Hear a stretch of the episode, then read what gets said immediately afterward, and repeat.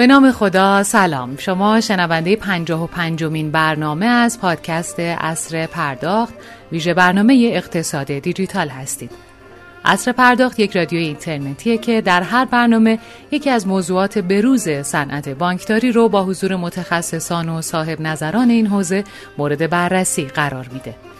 ما در این رسانه هر آدین رأس ساعت 11 در کنار شما عزیزان هستیم و هر هفته درباره یکی از این موضوعات مهم صنعت فناوری و بانکی کشور به گفتگو می‌پردازیم. من شکیبا بهری هستم و افتخار دارم در اولین آدینه خورداد ماه سال 1400 به همراه آقای عبدالله افتاده مدیر مسئول رادیو اینترنتی اصر پرداخت در خدمت شما باشم. این برنامه از طریق زیرساخت ارتباطی آسیاتک پخش میشه. حامی ویژه شرکت توسن تکنو. عنوان گفتگوی این هفته. اعتباردهی خرد در بانکداری دیجیتال.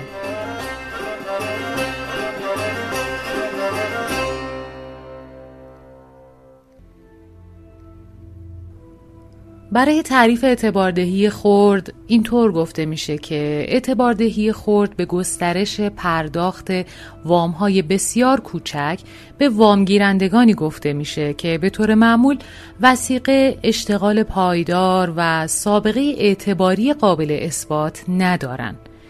این وام علاوه بر اینکه برای حمایت از کارآفرینی و فقر زدایی طراحی شده تو بسیاری از موارد برای توانمندسازی زنان و بالا بردن کل جامعه به وسیله توسعه انسانی استفاده میشه در واقع اعتباردهی خورد بخشی از تأمین مالی خورده که میاد طیف وسیعتری از خدمات مالی رو به ویژه حسابهای پسنداز رو به قشر ضعیف جامعه ارائه می‌کنه. تو شرایطی که بانک ها به سختی به افراد و شرکت های کوچیک وام میدن بسیاری میرن به سمت کانال جدیدی که به طور گسترده مورد استفاده قرار می‌گیره یعنی استفاده از منابع خصوصی. ابزاری که جهان اعتبارات خورد بازیگران و روش های اون رو تغییر داده.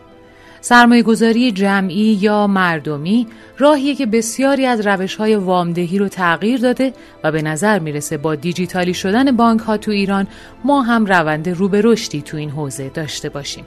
وامدهی همتا به همتا، راه نیفتادن کارت اعتباری تو کشور، نبود data ی قابل اتکا برای تشخیص اعتبار و crowdfunding اینها همه موضوعاتی هستند که تو برنامه امروز با حضور آقایان حامد قنادپور مدیرعامل شرکت تارا هومن امینی مدیرعامل دیجی پی و جعفر محمدی مدیر پلتفرم تامین مالی جمعی دنگی به بحث و بررسی درباره اون خواهیم پرداخت.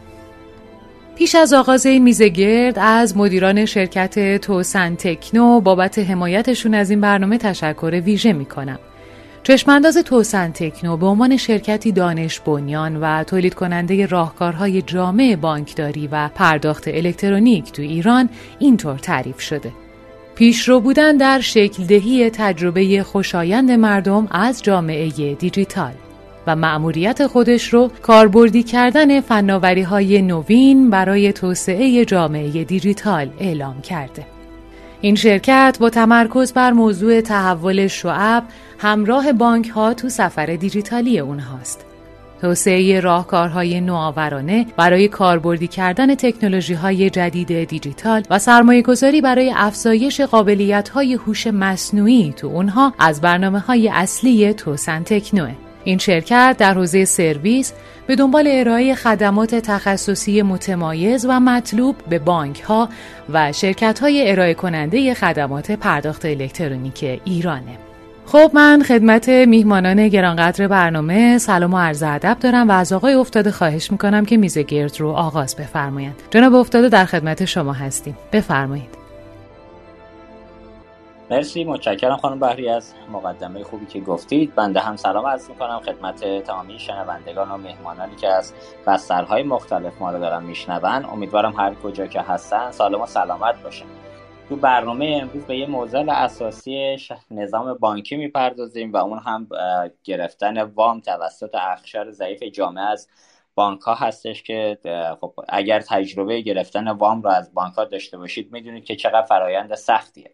و امروزه با اومدن فناوری های جدید مسیر داره کاملا تغییر پیدا می‌کنه و به سمت دیگه ای داره میاد. ما تو برنامه امروز سعی می‌کنیم چالش های موضوعات رو با همدیگه بررسی کنیم و توسط خدمت مهمانان بزرگواری که خدمتشون هستیم بتونیم عمق ماجرا رو یه بررسی دقیقتری بکنیم موزلات رو در بیاریم و انشالله راهکارهایی که به ذهنمون می‌رسه رو تو این برنامه خدمت مدیران رگولاتوری و نهادهای زیربط ارائه بدیم. من بیش از این صحبت نمی کنم. از آقای قناتپور خواهش می کنم که یه احوال پرسی با شنوندگان داشته باشند. آقای قناتپور خدمت شما هستیم. بفرمایید. سلام عرض می‌کنم خدمت همه دوستان. وقتتون بخیر. خیلی خوشحالم که خدمتتون هستم. امیدوارم گپ و گفت خوبی رو داشته باشیم و به صورت تعاملی خدمت دوستان باشیم. می‌بینم بزرگانی توی جمع هستن که قطعا من می‌تونم ازشون یاد بگیرم و استفاده کنم. خواهش می‌کنم متشکر از شما. آقای امینی خدمت از عالیان برای احوال پرسی هستیم. بفرمایید. سلام و خیر مقدم میگم خدمت همه دوستان که تشریف بودن امروز توی گفتگوی اینترنتی رادیویی ما. منم خوشحال میشم که در خدمت سایر دوستان هستم و امیدوارم جلسه و هم افزایی هم فکری خوبی داشته باشیم. بسیار عالی. آقای محمدی حضرت عالی هم یه اول پرسی بفرمایید. ممنون میشم. سلام عرض می کنم خدمت همه عزیزان و خدمت میزبانان محترم و جناب آقای قرناتپور هومنین امینی عزیز. متشکرم. مرسی که کنار ما هستید. حالا ما امروز برای اولین بار رو بستر کلاب هاوس هم برنامه رو داریم. پخش زنده همزمان میریم. انشالله که کیفیت صدا خوب باشه. شنوندگان اون طرفمون هم بتونن استفاده کنن از این بستر. عرض به خدمتتون آقای قناتپور ما سال 88 توی سمپوزیوم خدمت حضرت عالی بودیم. اون موقع شما همچنان هنوز مدیر عامل شرکت ارتباط فردا بودید. تو اون سمپوزیوم وعده دادی تا یکی دو ماه آینده که می‌شد نزدیک های زمستان سال 98 قرار بود که وام خورد بدید با اعتبار سنجی مشتریان و وارد فضای جدیدی بشه این حوزه. ما تا به امروز خیلی چیز خاصی از این اتفاق ندیدیم. نمی‌دونم اصلا متوقف شد یا اصلا به جایی رسید سرنوشت اون پروژه. لطفا یه توضیح در مورد اون پروژه وامدهی خورد در ارتباط فردا که اون زمان شما بودید بفرمایید تا باز ما بقیه سوالات رو در ادامه ازتون بپرسیم. بفرمایید. طوفانی شروع که افتاده. خدمت شما چه یه نیازی وجود داشت تو اون مقطع و کماکان همین نیاز وجود داره من بعد نمی‌دونم با این نیازه شروع کنم که به نظرم حالا یه خورده بهتر می‌تونه بحثمون پیش بره پاسخ شما خواهم داد. ببینید همونطور که خانم بهری توی ابتدای فرمایشتون داشتن توی World Bank report هایی که داره و تعاریفی که داره بحث اعتباری خرد و micro credit رو بخش از micro finance می‌دونه. توی حوزه micro credit ما سعی کنیم به سه حوزه یعنی کلا تو دنیا تعریف میشه که به سه حوزه بتونه سرویس ارائه کنه. این سری افراد کم توان و بدون پشتوانه مالی هستن نیست کسب و کارهای خونگی یعنی وام های خیلی کوچیک به افراد خوش خود اشتغالزا هستن. که این طبیعتا با بحث microfinance که وام کوچیک و قرض دادن و lending و اینها یه خورده متفاوته. و هم هم تو دنیا بیارن میگن که بحث financial inclusion و فراگیری مالی عملا خیلی خیلی مرتبطه با اینکه شما بتونید micro credit رو راه اندازی بکنید. خب ما تو ایران تو این زمینه خلل داشتیم. سال 98 بود بله. و ما اون موقع این خلل رو شناسایی کردیم که خیلی چیز مشخصی یعنی نیاز به شناسایی هم نداره. بحث micro credit خیلی جدیه. به این نتیجه رسیدیم که برای این حوزه از مخاطبین افراد کم پشتوانه مالی ما عملا باید از consumer credit اعتبار مصرف کننده استفاده کنیم. این خلأش تو ایران بوده هست و امیدوارم واقعا دیگه کم کم رفع بشه. ما خارج از ایران خب دوستانی که میرن به عنوان دانشجو هم میره طرف روز اولی که وارد میشه یه هزار دلار بانک میان بهش اعتبار میدن. نه ازش چکی می‌گیرن نه سفته می‌گیرن نه کپی شناسنامه نه کپی عقدنامه پدر مادرشون میگه هیچ بهش یه دونه با مدارک هویتیشو آیدی که داره یه دونه کارت هزار دلاری بهش میدن. میگن اگر خوب عمل بکنی و خوب رفتار بکنی و رفتار منطقی داشته باشی این هزار دلارت بیشتر میشه یا کمتر میشه؟ این بحث اعتبار مصرف کننده است. ما تو مقطع می‌خواستیم اعتبار مصرف کننده رو راه بندازیم. و خب الحمدلله این اتفاق هم افتاد. پایلوتش رو فکر می‌کنم اگه اشتباه نکنم توی بهمن ماه رو اندازه کردیم. حدود هزار نفر رو چیز کردیم و این فرایند به این شکل بود. و باید باشه تو بحث اعتبار مصرف کننده. حالا تو مقطع ما مثلا 350 هزار تومان تا یک میلیون تومن اومدیم در نظر گرفتیم. فکر می‌کنم اگه اشتباه نکنم پایلوتش هزار نفر بود تحت عنوان تبارا. که اینا بدون اینکه هیچ کانتکتی باشون برقرار بشه فقط از طریق بستر اینترنتی می اومدن و درخواست اعتبار می‌کردن. بر اساس یه سری شاخص هایی که اون موقع شرکت اعتبار سنجی ایرانیان سرویسش رو گرفته بودیم و دو تا شاخص دیگه که خودمون توی data ی اون فرد چه مثلا اینکه قبضاش رو درست پرداخت کرده یا نه نمی‌دونم. حالا حالا من یه سریش هم نمی‌تونم بگم چون به حال الگوریتم رو به نوعی افشا می‌کنه. با یه سری آیتم هایی که بر اساس رفتار اون فرد بود گرفتیم. consumer credit رو میگه. و توی زمان بر اساس شیوه مصرف اینکه به موقع چه زمانهایی تصفیه می‌کنه لزوما خوش حسابی به تعریفی که همه توی مثلا عامه میگیم نیست. بحث چیز. الگوریتم رو داره که حالا یه گروه ایرانی از از دانشگاه شریف زحمت کشیده بودن و الگوریتمش رو در آورده بودن سعی کرده بودیم یه خورده تستش بکنیم و فاز اولش می‌دونید دیگه توی این بحثات برای اینکه الگوریتم لرن بشه زمانی نیاز هست. ما توی بازه 6 ماهه قرار بودیم لرن می‌کنیم برای این هزار نفر که بتونیم به یک الگوریتم کاملی برسیم. و خدمت شما عرض شود که حالا دیگه تو بحث تا زمانی که من بودم عملا فاز اول بود و دیگه واقعا الان خبری ازش ندارم ولی توصیه این هست که ما وقتی معمولا بحث اعتبار خورد میشه با نگاه بانکی با نگاه سنتی بانکی بهش نگاه می‌کنیم نه با نگاه بانکداری دیجیتال. یعنی تو نگاه بانکداری دیجیتال اتفاقی که میفته اینه که دیگه نمیام بگه آقا چکو سفتت کو.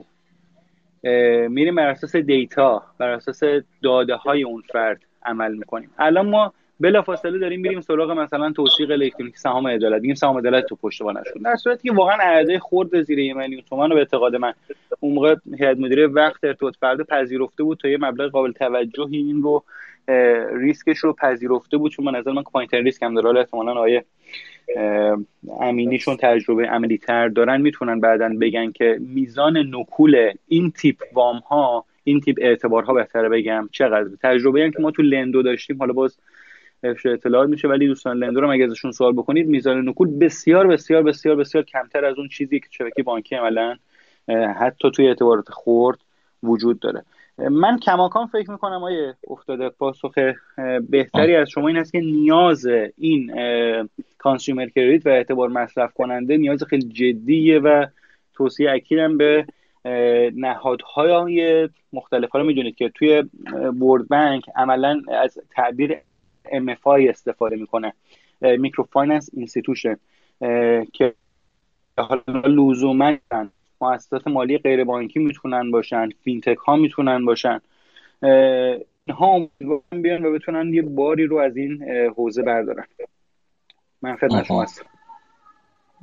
خیلی ممنونم جناب قناتپور عزیز. جناب امینی سوال بعدی رو از محضر شما مطرح می‌کنم. لطفا بفرمایید که توی دیجی پی چطور به مشتریانتون تسهیلات می‌دید و فرایند دریافت این تسهیلات از دیجی پی الان به چه صورته؟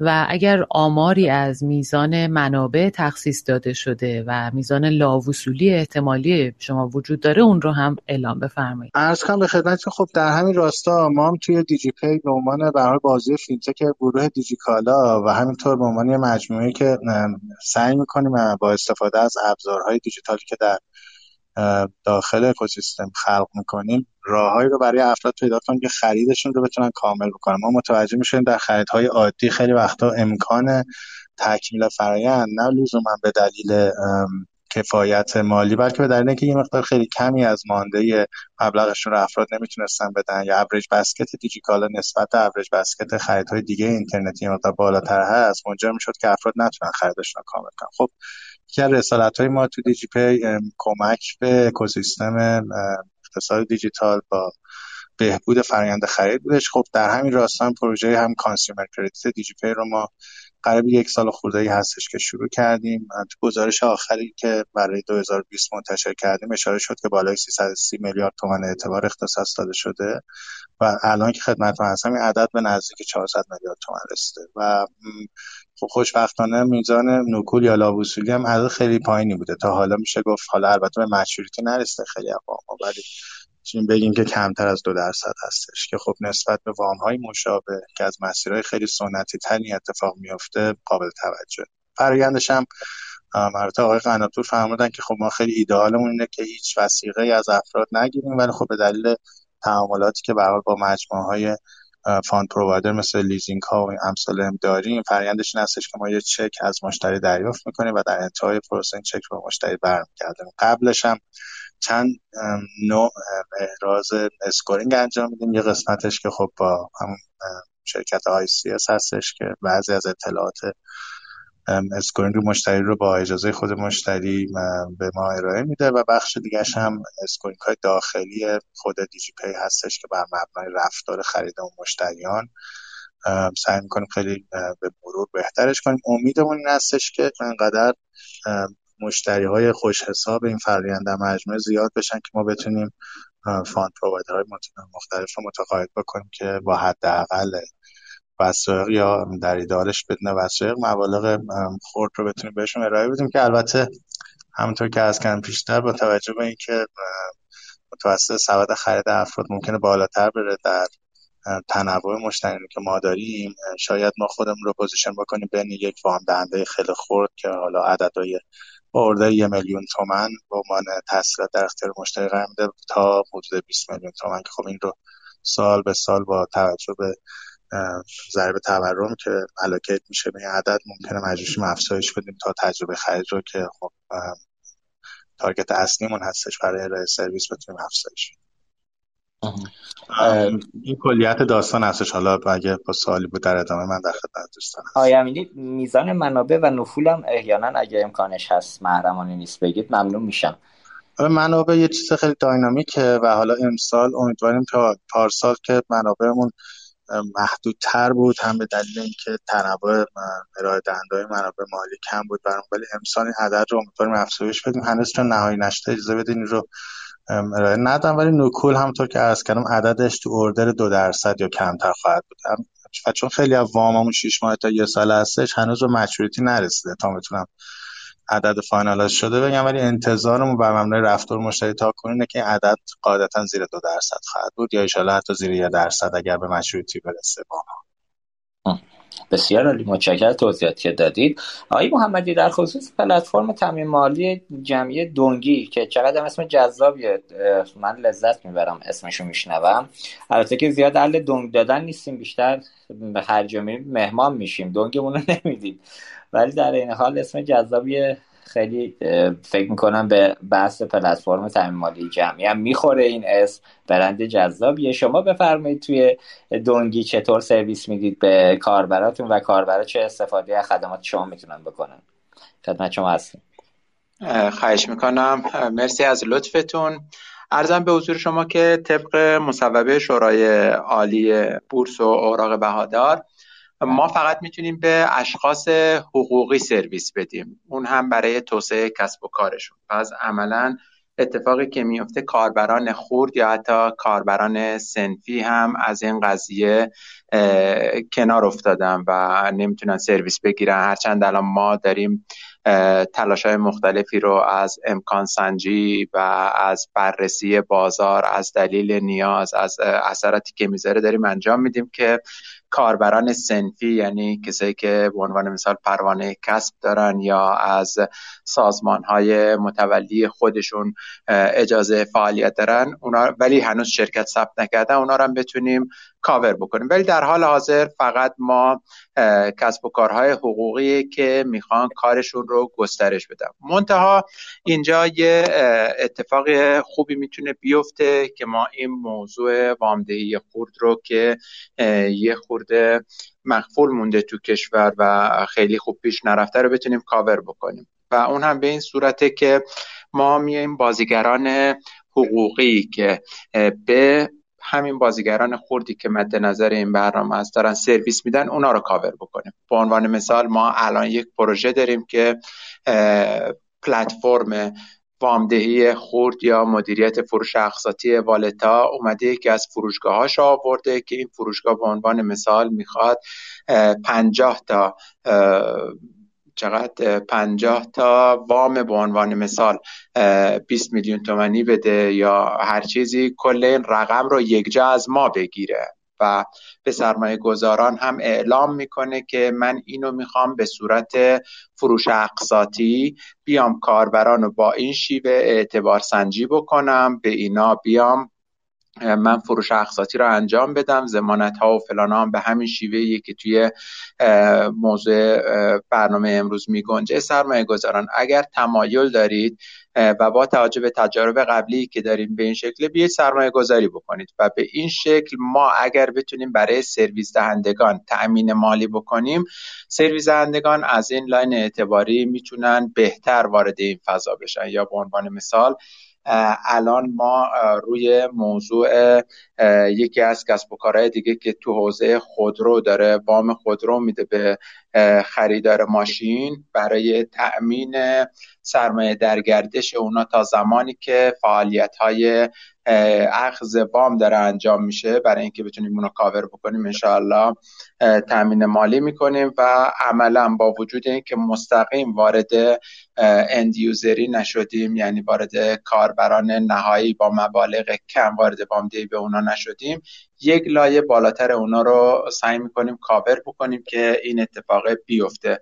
و اینجا هم هم ارزیابی شرکت هایی که میان تقاضای وام می‌کنن کاملا بر اساس data هست و بر اساس هم data ی اعتبار سنجی ایرانیان و یه سری data خودمون که پروتکل داریم. بر اون اساس هست و هم اینکه ضمانت ها و وثایق هم عملا سعی می‌کنیم به قول معروف اسمارت باشه. از این لحاظ که بازات کسب و کار و روال های اون سعی می‌کنیم روال ها رو جوری بچینیم که ریسک ها رو کمینه بکنیم. و در نهایت هم چیزی که می‌گیریم از جنس چک هست یا سفته از کسب و کار مورد نظر. ممنون از شما جناب محمدی. جناب قناتپور یه چند سال پیش یه استارتاپی به اسم بیت وام اومد به صورت همتا به همتا وام ارائه داد که بعد از چهار ماه فعالیت حراست بانک مرکزی اجازه ادامه فعالیت رو بهشون نداد و گفت که حتی برای تست هم نمی‌تونه ادامه فعالیت بده. استدلالشون هم این بود که فعالیت تو این حوزه حتما باید تحت قانون تنظیم بازار غیر متشکل پولی قرار بگیره و نیاز به مجوز داره.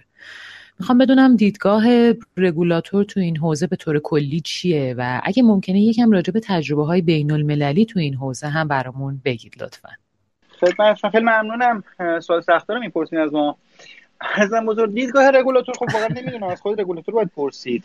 ولی ببین من یه حقی رو میدم به رگولاتور توی بحث اعتبار باید به نوعی regulation اعمال شده باشد. ببینید با هر تعریفی تو دنیا بخوایم نگاه بکنیم تو همه report های شرکت و مدیریت مکنزی و بقیه تعریف بانکداری رو حالا دو یا سه تا چیز می‌دونن که دو تاش اینه. یکی سپرده پذیری که اعتبار. خب منطقی که به حال توی بحث اعتبار باید این دقت وجود داشته باشه. من درگیر بیتوام نبودم ولی توی قضیه ایران رنتر سابق یا لندو حالا تا حدی درگیر بودم واقعیت اینه که ارکان بانک مرکزی افراد معاونین بانک مرکزی تعامل خوبی رو داشتن تو اون مقطع. و یه خلع قانونی ما تو این حوزه داریم. ببینید یه دستورال اجرایی کارت اعتباری تو شهریور 95 اگر اشتباه نکنم بانک مرکزی ارائه کرده بود.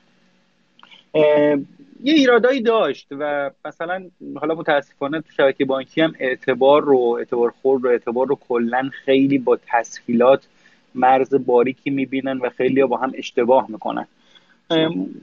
توی اون دستورالعمل هم فکر می‌کنم همچین موضوعی بود.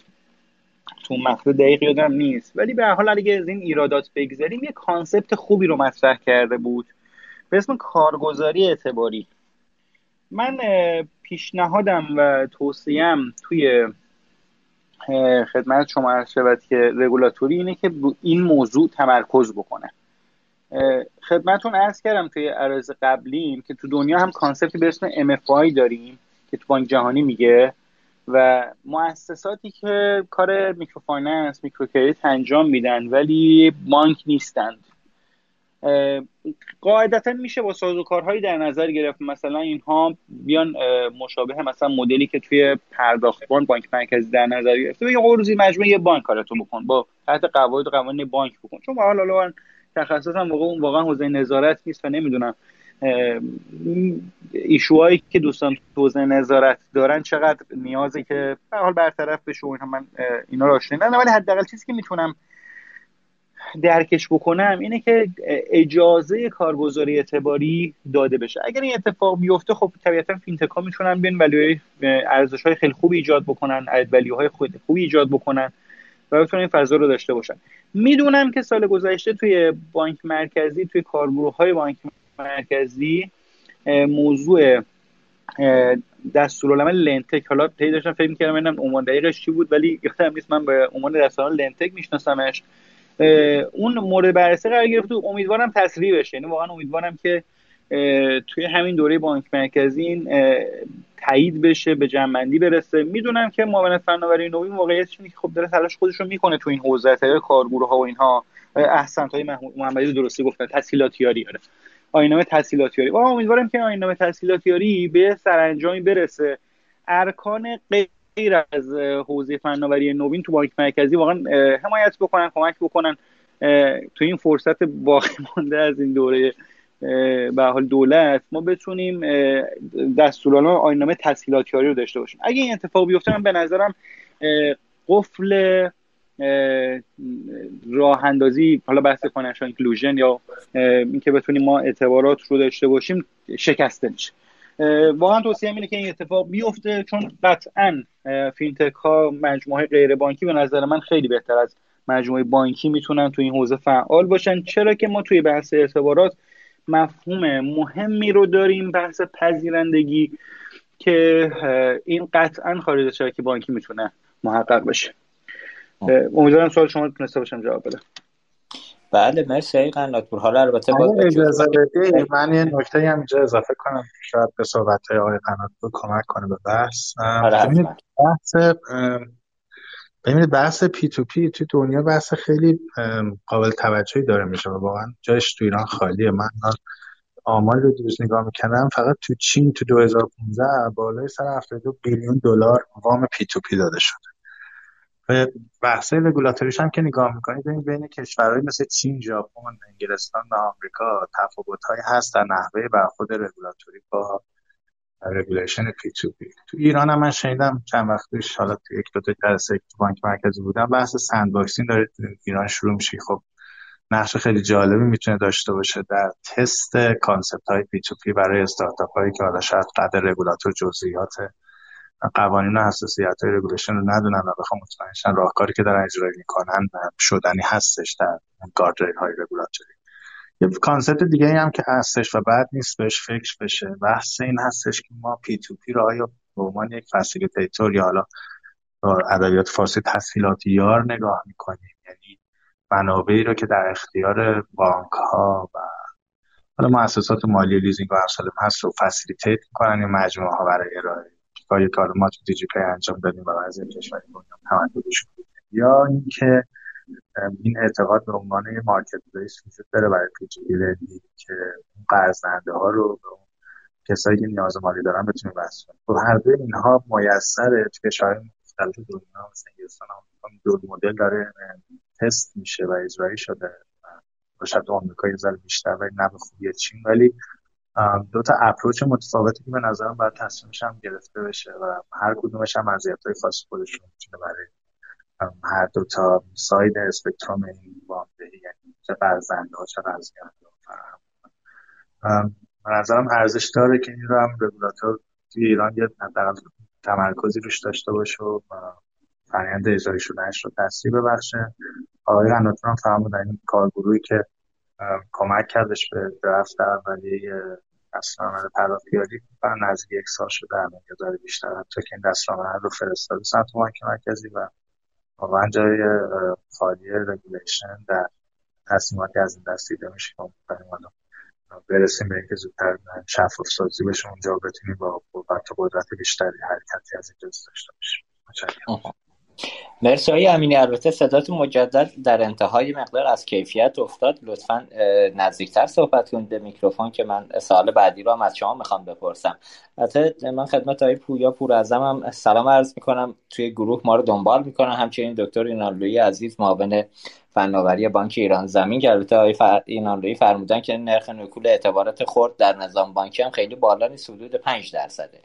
آقای پور ازم گفتن که وقتی وسیقه اخذ بشه عملا اعتبار سنجی خاصی هم نیاز نیست. اعتبار سنجی بیشتر برای زمانیه که عدم دریافت وسیقه از متقاضی و اعطای تحصیلات بر اساس سوابق اعتباری عملا نیاز هست. برای نمونه دیجیپی تا جایی که میگن اطلاع دارن و آقای امینی هم گفتن از مشتریانش داره چک می‌گیره و تو این شرایط الگوریتم های خاص اعتبار سنجی چه نیازیه که دقیقا این مشکلات رو قرار حل بکنه آقای امینی؟ شما همزمان چرا اعتبار سنجی کنید و چک هم می‌گیرید. آیا نیازیه واقعا؟ ما سوال خوبیه. جوابش اینه که ما خودمون رو یک پلتفرم facilitator می‌دونیم در حال حاضر برای ارائه اعتبار. خب مشتریانی از جنس مختلف میان سراغ ما دیگه. ما امیدمون اینه که یه موقعی بتونیم به بیشتر مشتری ها حداقل با مشتری های با مبالغ خورد اول صحبت هم آقای قنات اشاره کردن شروع کنیم به دادن وام هایی بدون چک همین الان هم که من در خدمتتون هستم فکر می‌کنم یه چیزی تو اردر دو سه هزار نفر رو ما کاندید کردیم و براشون درخواست فرستادیم. بالای صد و خورده نفرشون همین الان اپلای کردن که اولین credit خرد. خب ما برای اینکه به نقطه برسیم احتیاج داشتیم که اول افراد رو اعتبار سنجیشون کرده باشیم یا مقدار بشناسیمشون بعد بتونیم به مرور خدمات بهتر بدیم. اینم در هم راستا ازش. یعنی ما مسیر رو به سمتش میریم ولی خب بعضی جا هم به خاطر مبالغ وام و هم به خاطر معذوریت هایی که سمت بعضی از fund provider هستش. مجبور به اخذ وثیقه از این جنس هستیم که حالا امیدواریم هم با آگاهی سازیش هم با نمایش نرخ نکول دوستان هم به ما کمک بکنن که وسایل دریافتی رو کمتر یا حتی به صفر نزدیک جسارتا میشه بگید نرخ تحصیلات اعتباری که الان دارید می‌دید چقدر هست به این صد نفر؟ والا یه دونه بهره است چون در حال تست آره. ما قصد نداریم بهره ازشون دریافت کنیم. فعلا داریم سعی می‌کنیم اثبات بکنیم به اکوسیستم با وام های کوتاه مدت یک ماهه که افراد برمیگردن و نکول نخواهند کرد. خب حالا شاید ما چون دیجیکال کالا رو به حداقل بیشتر کالا غیر دیجیتالی هستش فرایندی که داریم اکسپریانس کنیم مشتری شاید برای شروع نقطه شروع خوب باشه از این منظر که به ما مشتریم رو می‌شناسیم کالا رو در منظرش تحقیق هم ولی حالا در ادامه فکر می‌کنیم که پارامترهای نرخ رو هم لحاظ خواهیم کرد. ولی بیشتر الان جنبه experimentation از این نظر داره که نرخ نکول برای افرادی که وامهای خرد دریافت می‌کنن در اکوسیستم پایین است کماکان و binding چندانی به گرفتن وثیقه نداره. بس. حالا از این جهت من دارم نرخ ریالی این تسهیلات رو می‌پرسم که برسیم به اینکه اصلا خود عدد وام خرد الان عدد چقدر مزنه تو بازار؟ چون قدیم 20 میلیون بود صحبت از 50 میلیون بود. اخیرا با این کاهش ارزش ریال تو کشور ما به عدد 100 میلیون هم رسید تعریف وام خورد حالا بخوام ببینم این بله. تعریف دیجیکالا عملا از نظر ریالی چقدر ریسکیشو دارید حالا به نظرم جوابش چند تا جواب داره این سوال به نظرم خیلی به پرسوناهای آدم هایی که میان خرید دیجیتال انجام میدن برمیگرده. به نظر من هم اسنپ که الان داره 20 هزار تومنی وام در اختیار افراد برای استفاده از تاکسی قرار میده می‌تونه خودش رو تو category تسهیلات خرد قرار بده. هم دیجی پی که الان وام 20 میلیون تومانی هم الان داره. بنابراین یه ذره شاید بتونیم طبقه بندی کنیم این جنس از تسهیلات رو و برای هر کدومش هم طبیعتا میزان risk management متفاوتی مورد نیازه وثایق ممکن متفاوتی بخواد دوره ای که بعد شناخت از مشتری داشته باشیم متفاوته.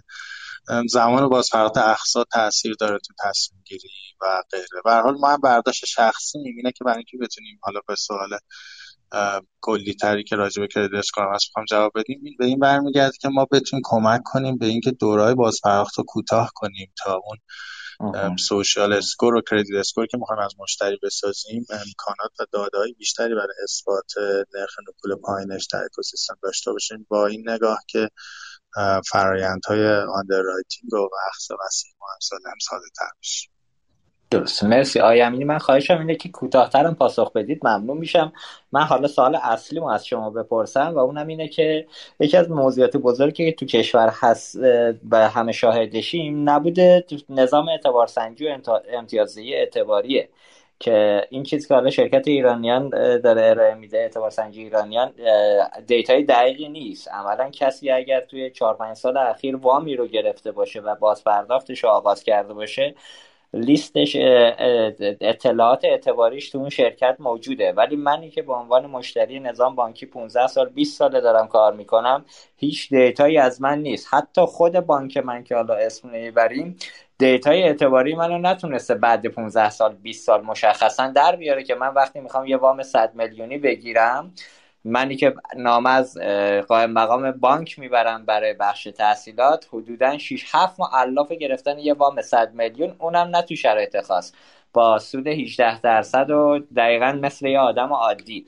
ولی اونقدر شرایطش سخت بود که من نهایتا آخرش فقط پشیمون شدم از اینکه چرا چنین درخواستی رو به این بانک محترم دادم و آخرش هم تشک گرفتم. این وامو به این علت بود که دیگه اونقدر این ور اونور پیگیری کردن از تو بانک این وام رو ما بتونیم بگیریم ولی با این وجود 6 ماه طول کشید ما بگیریم. اینا فکر می‌کنم تو بحث دادن وام های خرد خیلی داره مشکل ایجاد می‌کنه و بانک های ما هم به واسطه همین مشکلات و گرفتاریایی که دارن عملا از دادن وام خرد فراری این موضوع رو بحث نظام اعتبار سنجی و امتیازدهی رو چطور فکر می‌کنه توی دیجی پی یا دیجی کالا قرار حل بکنید؟ آیه امینی اگه توضیحات دقیقتری تو این حوزه بدید ممنون میشم. من فقط حالا یه اشاره هم بکنم زیاد میشه. مطلب من آقای قنات‌پور اینا یه اپلیکیشنی رو تو ارتباط فردا به نام فانوس داده بودم بیرون که بحث مدیریت حساب شخصی مالی افراد رو داشت. جالبه. من بعدا که بررسی کردم دیدم به زیرکی دوستان اونجا دیتای مشتریان و بر اساس حالا یه اپلیکیشن حسابداری جذاب و ترتمیز و مرتبی که امکانات ویژه به مردم می‌داد به صورت رایگان در اختیارشون گذاشتن. از اینجا مردم دیتای خودشون رو که حالا نحوه عملکرد خرجشون کجا خرج کجا خرج نکردن تو چه حوزه‌ای تو چه تاریخی خریداشون انجام شد دیتا رو از سمت مشتری به صورت خود اظهاری جمع می‌کردن. که اینجوری که من فهمیدم قراره بعدها که این دیتا تر بشه بر اساس اون دیتا هم یه کار اعتبار سنجی هم حتی اتفاق بیفته. یه بخش از کار اینه یه بخش از کار همونی که حضرتعالی هم فرمودید تو دیجیکالا بالاخره کاربران یه سابقه خریدی دارن. اینجاها یه جاهای اتفاقاتی افتاده دیتا جمع شده ولی ما سرویس مشخصی هنوز نگرفتیم. اینم بفرمایید چرا واقعا منی که 7 سال 7 سال که نه 5 6 سال مشتری دیجیکالا به من هنوز هیچ آفری از سمت دیجیکالا داده نشده تو این حوزه. و اینکه قراره کی شما هم این حوزه رو عملیاتی کنید بتونید زمانی رو بگید ممنون میشم. بفرمایید. عرضم به خدمتتون که خب اولا بگم چالش فقط چالش ایران نیست. ببینید خیلی از استارتاپ های فینتکی که جای دیگه دنیا درست شدن اصلا به خاطر عدم اعتبار سنجی موثر و شاید عادلانه افرادی تو persona ی مختلف ایجاد شدن. یعنی سعی کردم با نگاه به persona ی افراد حالا تو شبکه های اجتماعی نمی‌دونم توی e-commerce هم هم کمک کنم آدما شناخته شناخته بشن و ریسک اعتبارشون درست ارزیابی بشه بتونن وام هایی بگیرن. حالا ما تو ایران چالش بزرگتری داریم طبیعتا که شما بخشش اشاره کرد یکیش اینه که خب جای دیگه دنیا یه کردیت بوراهای اصطلاحا وجود دارن که همه بانک ها و مؤسسات مالی وسایل نهادی موظف هستن دیتا رو در اختیارشون قرار بدن و اون دیتا ها روزانه در اختیارشون گذاشته بشه و افراد رفتارهای اعتباریشون و رفتارهایی که تاثیر می‌ذاره روی ریسک و scoring شون رو با خیلی ساده و سریع نتیجهش رو می‌بینن در اکوسیستم بانکی خب تو ایران ما متاسفانه هنوز به نقطه نرسیدیم. ولی خبر خوب اینه که توی دنیا از 2014 15 به این ور alternative credit score ا اصطلاحا یا امتیاز دهی های اعتبار سنجی جایگزین درست شدن. بر مبنای همین مواردی که گفتم خدمتتون که اینا کمک می‌کنن با ارائه اعتبارهای کوتاه مدت با مبالغ خرد و ساختن این کردیت اسکور به جامعه مالی بانک ها لیزینگ ها همساله نشون بدن که ریسک افراد قابل مدیریت ایران ما هم باید اینجا همین کارو بکنیم. یعنی که شروع کنیم به دادن اعتبار و مبالغ خورد و استناد بکنیم به محل مصرف. چون در حالت کلاسیک خب بانک ها محل مصرفه که چیزی راجبش ندارن دانش آنچنانی راجبش ندارن. فقط می‌دونن یا شخصی اومده یه وامی رو گرفته حالا این وام رو امیدوارن اولا به صورت حالا غیر تورمی خرج کنه یعنی تبدیل نقدش نکنه. دوما در محل های خرج کنه که به اقتصاد کمک بکنه. ولی حالا اگر این به اصطلاح این نگاه رو این فانل رو از سمت دیگهش نگاه سمت مصرفش نگاه کنیم ما چند تا چیز جالب یاد خواهیم گرفت. یکی اینکه این کجا داریم پول خرج میشه. خب خودش اثرگذاری جذابی می‌تونه درست کنه در اقتصاد کلان اصلا چون ما وقت می‌تونیم بفهمیم که چجوری با مدیریت منابع از این جنس می‌تونیم کمک کنیم به اینکه اون کردیتر کمک کنه به اقتصاد و حالا اون صنعت خاص به طور مثلا دوم اینکه خب با scoring افراد اگر منابع مصرف رو توی جایی مثل اقتصاد دیجیتال مثل دیجیکالا یا business های از این جنس بتونیم هدایت کنیم اون وقت افراد می‌دونن که اگر شهروندان خوبی نباشن اقساطشون رو به موقع ندن رفتارهای مناسبی نداشته باشن خب نمی‌تونن از این تسهیلات استفاده کنن. و بالعکس اونهایی که تونستن وامشون رو به موقع برگردونن شهروندای خوبی بودن کارشون خوب انجام دادن می‌تونن مجدد وام بگیرن همین الان هم که ما داریم به دوره مشروطی اولین دوره وام رو می‌گیریم یه بخش خب توجه مشتریان هم مشتریان قبلی هم اگه هم باز علاقه کردن مجدد این کارو من برداشتم اینه که به مرور با کمک بازیگران اقتصاد دیجیتال و با آرامش بیشتری که به نهادهای سنتی و در ارائه فیر این داده ها میسر خواهد شد ما می‌تونیم به سمت سو بریم من واقعا خودم خیلی خوشبینم که این تحول مسیرش هم مسیر نه از مسیر اقتصاد دیجیتال و کامرس میگذره. و بعد امیدوارم حالا تو آلترناتیوی که شما بهش اشاره کردین با آگاهی دادن به کاربرا برای در اختیار گذاشتن رفتارهای مالشون کمک بهشون بشه که خود رو ارزونتر در اختیارشون بسیار خب آیه محمدی من همین سال رو هم از شما دارم که شما الان توی دونگی اینطوری که من رو سایتتون مطالعه کردم خودتونم حالا افرادی که میان سمت شما که بتونن اعتبار جمعی جمع کنند یه اعتبار سنجی خودتون با کمک یه مجموعه دیگر اگر اشتباه نکنم انجام می‌دید. اونجا فرایندش به چه شکله و در کل اینکه حالا ما این نظام اعتبار سنجی و امتیازدهی چه لطمه ای رو داره به این حوزه وارد می‌کنه توضیحات تکمیلی تر بدید ممنون میشم. بفرمایید. من یه پیغامم گذاشته بودم بعد در صحبت قبلی می‌خواستم یه مورد بله، عرض بله، بکنم. بله اونو عرض بکنم بعد وارد سوال شما بشیم. ببینید چون دو تا موضوعی که دوستان اشاره کردن یکی تسهیلات‌یاری و یکی هم بحث sandbox و من از نزدیک دنبال می‌کنم. متاسفانه روی تسهیلات‌یاری تقریبا فکر می‌کنم که موضوع فعلا کنار گذاشته شده و امید چندانی به این که در آینده نزدیک بتونیم اتفاقات خوبی در این زمینه بیفته. حداقل با شنیده های من از این موضوع فعلا نمیشه بهش امید داشت. و موضوع دوم چون من از طرف سازمان نظام صنفی رایانه نماینده بخش خصوصی در کارگروه sandbox هستم تا الان در حوزه مالی برای موضوع P2P lending هیچ درخواستی نداشتیم. در حوزه رمزارزها داشتیم در حوزه تبادلات بین المللی داشتیم در حوزه برات دیجیتال و سفته دیجیتال که مجوزش داده شد داشتیم. ولی در این خصوص هیچ درخواستی نیامده و اتفاقا اگر درخواستایی رو دوستان فعال در این حوزه به کارگروه sandbox بدن این خودش می‌تونه یه محرک باشه. برای اینکه موضوع P2P lending در لایه اول تسهیلات یاری و در لایه دوم هم دیدگاه پلتفرمی بتونه در بانک مرکزی خورده با سرعت بیشتری جلو بره. در نتیجه من از دوستان تقاضا دارم که توی سایت ایران تما برای موضوع sandbox حتما روی این حوزه درخواستایی بیاد که بتونه خودمون محرک این حوزه باشه. در خصوص حالا سوالی که فرمودید ما یه خورده حالا چون تعداد کسایی که درخواست میدن برای وام به نسبت وام های خورد کمتره. یه خورده حالا این معضل ما کمتره. ما الان در حال حاضر از دیتا هایی که استفاده می‌کنیم از دیتا های اعتبار ایرانیان استفاده می‌کنیم از اظهارنامه های مالیاتی داده های ثبت شرکت ها گردش مالی و حالا یک سری موارد دیگه که حالا بسته به case متفاوته. منتها ما تمام تلاشمون اینه که بتونیم یک سری حوزه های خاصی مثلا شما اگر همین موضوع P2B lending برای business ها تو دنیا رو نگاه بکنید یکی از به عنوان مثال جاهای رشد شدید این بوده که جایی مثل eBay اومده یه سری data و گزارشات رو به صورت API در اختیار این پلتفرما قرار داده که از طریق اون بتونن اعتبار سنجی خیلی سریع و راحتتری رو بتونن شکل بدن و تعداد کاربران خیلی زیادی رو با توجه به دیتاهای خودکار بتونن کاور بکنن. متاسفانه الان دیتاهای ما بجز این چند موردی که گفتم که از این سامانه ها دریافت می‌کنیم خودکار نیست. ولی سعی می‌کنیم بیایم روی حوزه های خاصی تمرکز بکنیم که این حوزه های خاص به دلیل وجود بازیگرانی که به عنوان پلتفرم در این حوزه فعالیت می‌کنن یا به عنوان متولی فعالیت می‌کنن بتونیم داده های اونا رو داشته باشیم که حداقل بخش هایی از صنعت رو به این شکل بتونیم به صورت خودکار کاور بکنیم. ممنونم از شما جناب محمدی. جناب امینی روی پرسشم با شماست. راجع به کارت اعتباری صحبت شد. یکی از ابزارهای پرداختی که می‌تونست خیلی از مشکلات نظام بانکی و مشکلات مردم رو برطرف کنه خب کارت اعتباری بود.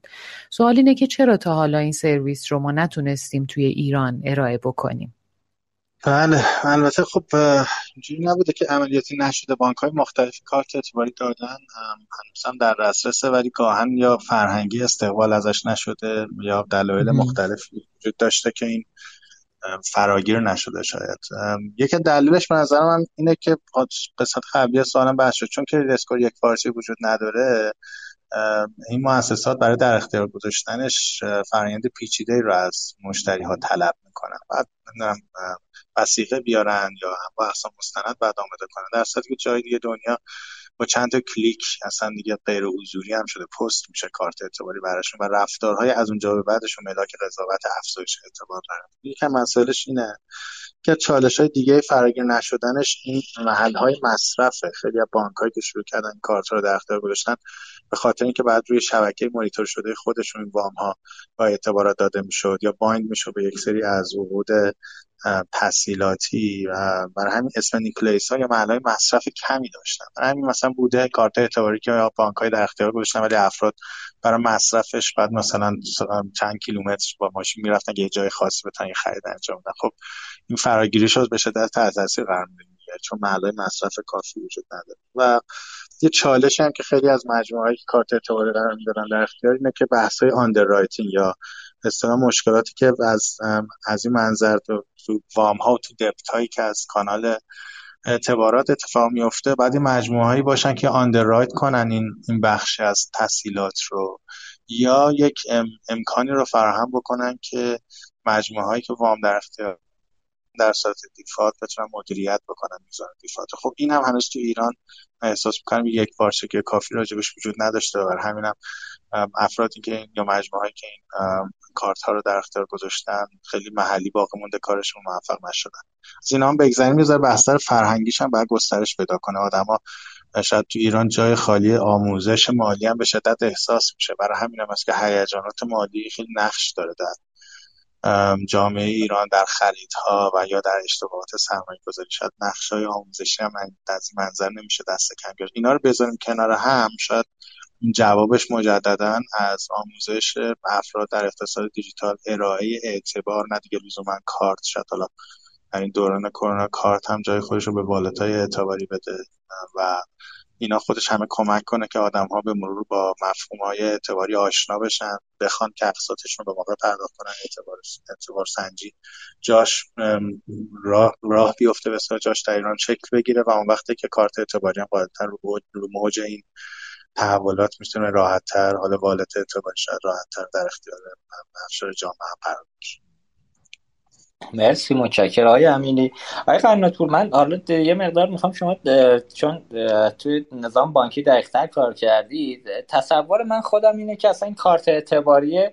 با تحصیلات اعتباری حالا مثلا کوتاه مدت تو ایران اشتباه گرفته شده. ما توی دنیا شما یه اعتباری رو داری سر ماه اون هزینه ای که انجام دادید و با یه مبلغ کارمزد سر ماه باید تصویه می‌کنه ماهانه.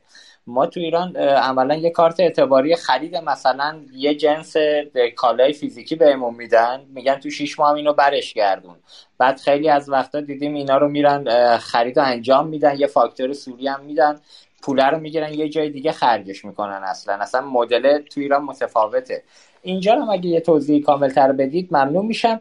من سال اصلی رو هم از شما بپرسم. سوالم اینه که آیا این قوانین و مقررات و مسائل فقهی که در پذیرش تاخیر در ارائه کارت اعتباری بوده دلیل اصلی ماجرا است که این مشکلات ما تو کارت اعتباری داریم.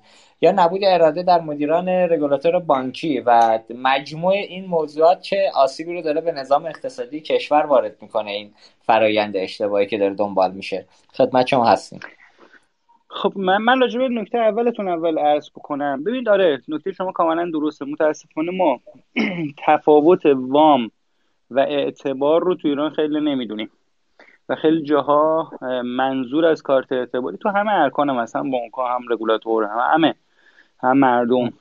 اینکه یه بار مصرف میشه revolving نیست اینکه این دور تنفس نداره. اینا همه نشون میده که تعریف ما با اعتبار و تعریف ما از وام درست نیست. این این به نظر می دلیل خیلی مهمه که خیلی از اشتباهات داره این اتفاقایی که میفته یه بخشش همینه. که این تفاوت رو درست قائل نیستیم. و معمولا کارت اعتباری هم که حالا تو ادوار مختلف تمرکزای روش شده اومدن کارت وام بوده کارت تسهیلات بوده کارت اعتباری نبوده. نکته دیگه این که درست گفتن امینی لزوما مفهوم کارت اعتباری معنی کارت فیزیکی هم نیست. ممکن تو ولت اعتباری یا به شکل دیگه ای بشه این شارژ رو انجام داد. دو سه تا نکته های اینانلویی گفتن توی آدینس ها که به نظر درستیه. که میگن برای بانک راحت که به جای مثلا هزار تا اعتبار ده میلیون تومان یه دونه ده میلیارد تومان بده. یکم مسائل همینه. یا مثلا خدمت شما هست بحث نرخ تسهیلات هست که اینم جزء نکات من بود. حالا خدمتتون راهکار پیشنهاد خودم رو خواهم گفت. راجع به سوال اصلی شما بحث عقود اسلامیش من واقعا باید یاد کنم خدا رحمت کنه مرحوم دکتر حجت دکتر سید عباس موسویان رو. نقش واقعا مناسب و بیبدیلی رو خدا بیامرز اجرا کرد برای این موضوع. برای بحث مسائل و نکاتی که ملاحظاتی که در حوزه عقود اسلامی وجود داره. واقعا ایشون خیلی کمک کرد خیلی پیشنهاد که با عقد مرابحه بتونه concept اعتبار و کارت اعتباری رو به حال ساری و جاری بکنه. بسیار آدم همراهی بودن ایشون. من چند جلسه خدمتشون بودم. تو همون موضوعی که افتاده اول فرمایشات شما بودم این سوال شما بود من جواب دادم تو حوزه کاری که ما تو ارتباط فردا کردیم من چند جلسه خدمتشون رسیدم. من تایید consumer credit رو از ایشون دارم. تاییدیه consumer credit رو که نظرشون رو دادن روش ملاحظهشون دادن و عملا به نوعی تایید کردن. پس عملا به نظر من اون محدودیت ها ها مسائل مربوط به عقود اسلامی نیست. برای اینکه فراگیری کارت اعتباری اتفاق نیفتاده چند تا نکته داره. دوستان آقای امینی آقای محمدی گفتند آقای اینانلوی هم بعضی مواردش رو گفتند. تا من دیگه نمی‌خوام تکرار بکنم. یکی بحث همین تفاوت دیدگاه کارت اعتباری وام بود که خدمتتون عرض کردم. یکی بحث داده است که شما بهش اشاره کردید. مثلا این جایی مثل PFM ها اینو می‌تونم کمک بکنن رفتار مصرف کننده بحث یک پارچگی داده. من توی صحبت قبلی که با اصل پرداخت داشتم توی دوره چیز خدمت شما عرض کردم که ما مثلا کد پستی و کد ملی رو نداشتیم مدت ها و یه مسئله بله. جدی رو این قضیه بود خدمت شما عرض شود که بحث زیرساخته اعتبار سنجی و کلا بحث اعتبار سنجی که موضوع مهمیه ولی چیزی که الان می‌خوام روش خود تمرکز کنم که نکات های اینا لوی هم بود بحث قیمت تمام شده پول. ببین ما بپذیریم قیمت تمام شده پول تو ایران رسما نرخش اعلام نمی‌شود و نرخ بالایی داره. ملاحظاتی هم توزه کلان اقتصاد وجود داره که من اصلا تخصصم نیست بلد نیستم فقط میشنوم و اونم این که به حال نرخ تسهیلات باید یه عددی باشه و اینها. راهکارش اینه نه لزوما بانک از واژه انتیتی ها استفاده می‌کنم بیان وارد بحث زنجیره عرضه بشن. یعنی برن تو سابلای چین و بتونن هزینه های این حوزه رو کم بکنن. حالا به قول آیه امینی میگن محل مصرف. من میگم نه یه چیزی بیش از محل مصرف. شما باید بری تو زنجیره عرضه بری تو اون ساپلای چین که بتونی هزینه ها رو به نوعی مدیریت بکنی بنفیت های رو بدی یه امکانات و تسهیلاتی رو ایجاد بکنی که این چرخه مالی رو از یه گام عقبتر باید بری. خیلی منطقی و طبیعیه. رگولاتور میاد میگه آقا بالای 18 درصد نمی‌تونی تسهیلات بدی. حالا میام یه دو درصد مثلا واسه کارمزد می‌ذارم حالا عنوانشو من دقیق نمی‌دونم. حالا تهش که مثلا 20 درصد قیمت تمام شده پول بالاتر از اینه. تو ایران قیمت تمام شده پول بالاتر از این 18 درصد و 20 درصدیه که به حال وجود داره. پس سازوکار راهکاری که میمونه اینه که شما بیای بری این هزینه ها رو صرفا یعنی اگه بخوای صرفا یه اعتباری بدی وامی بدی و ندونی کجا داره مصرف میشه و از اون مصرف کننده یه چیزی نگیری یا تحصیلات لزوما کارمزدم نیست ممکنه که شرط تصویه باشه. یه شرط تصویه رو نتونی فراهم بکنی عملا به چالش می‌خوری. یه معمای معمای لاینحل میشه. پس باید بتونی بری تو این زنجیره عرضه و زمانها رو مدیریت بکنی. بتونی پولا رو زمان یکی دو ماه سه ماه بگیری که بتونی از اون به حال بازی با پولی که می‌کنی از اون کاهش نرخی که انجام میدی بتونی بهش برسی. یکی مسئله اصلی اینه به نظر من که ورود نکردم. من خودم امیدوارم بتونم تو این حوزه کمک کنم. دیجی پی و لندو این ورود رو کردن. ببین مثلا نگاه می‌کنید شما لندو میره تیمچه رو می‌زنه. یعنی چی؟ یعنی من فهمیده که باید بره سمت اینکه تو اون زنجیره ورود بکنه یا دیجیکال وقتی می دیجی پی می‌زنه این مسئله رو درک کرده که خب من باید چون یه بخشی از این زنجیره رو دارم برم چیز کنم. ما اینجا مثلا ما یک چرخه ایه که این چرخه باید کامل بشه. من فکر کنم یکی از سازوکارها این هست که حالا دوستانم اشاره کرده بودن. حالا می‌بینم آیه اینالی گفتم امام جمعه اینها. به نظرم سازوکار و راهکار حلش اینه اینجا جاییه که باید یک تعامل درستی با شبکه بانکی و رگولاتور بانکی اتفاق بیفته. ببینید ما جذب سپرده به دلایل متعدد هم از بحث‌های رگولاتوری و هم از بحث فرهنگی بیفته. اصلا کار بانکه. حالا امیدوارم آیه محمدی سایر دوستان تو بحث کراد بتونن یه کارهایی انجام بدن که بتونن حالا سازوکارهای جذابی برای جذب سپرده هم ایجاد بکنن. ولی این تیکه دیگه سخت قضیه است. من به نظرم سختتر میشه به سمتش رفت. ولی اون تیکه اعتبار رو پس اگر این جذب سپرده تو شرکت بانکیه پس پول تو بانک دیگه منابع تو بانکه. حالا بعد از این طرف این چرخه هم توزیع اعتبار ایجاد کرد. یه ارتباطی رو با زنجیره های اقتصادی با چرخه های اقتصادی با چرخه های کسب و کاری ایجاد کرد تا بتونن مردم منتفع بشن. این دو تا بتونن من وصل بکنن. که امیدوارم اتفاق توی سال 1400 حداقل بیفته ممنون از شما جناب قناتپور عزیز. دوستان به میانه برنامه رسیدیم. ازتون دعوت می‌کنم سه دقیقه به موسیقی زیبایی که همکارانم براتون انتخاب کردن گوش بدید. برمیگردیم و میزگرد رو ادامه میدیم.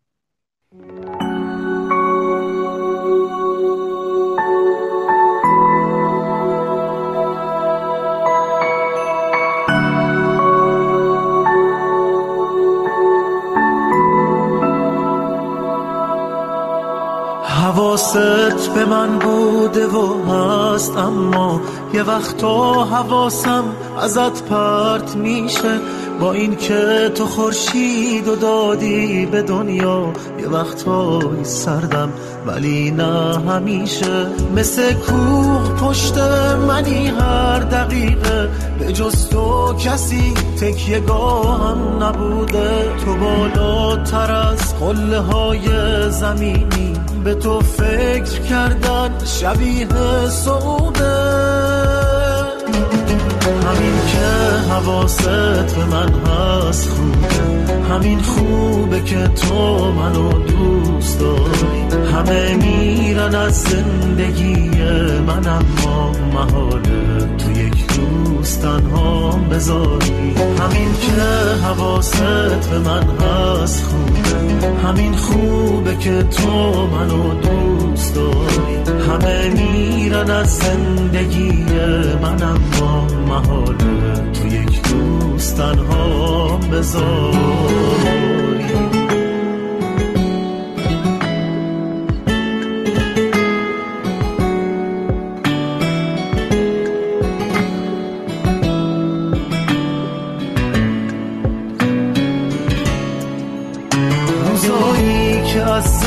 زندگی سیر میشم میشینم.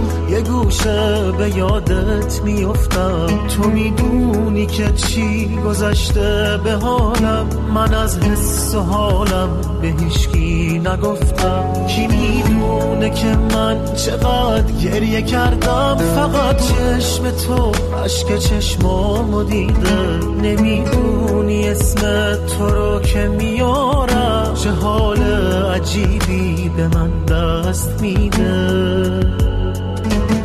همین که حواست به من هست خوب همین خوبه که تو منو دوست داری. همه میرن از زندگی من اما محاله تو یک دوست تنها بذاری همین که حواست به من هست خوبه. همین خوبه که تو منو دوست داری. همه میرن از زندگی من اما محاله. تو یک دوست تنها بذاری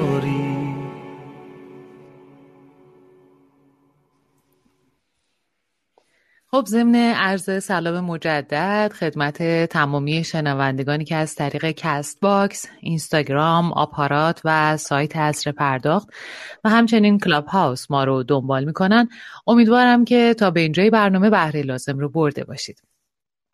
همچنین باید اشاره کنم که ارائه خدمات بانکداری مجازی مبتنی بر ویدیو در کانال VTM و موبایل و همینطور راهکار جامع خودگردان با بیش از 95 درصد سهم بازار از مهمترین راهکارهای فناورانه توسن تکنو در زمینه تحول شعب بانکیه.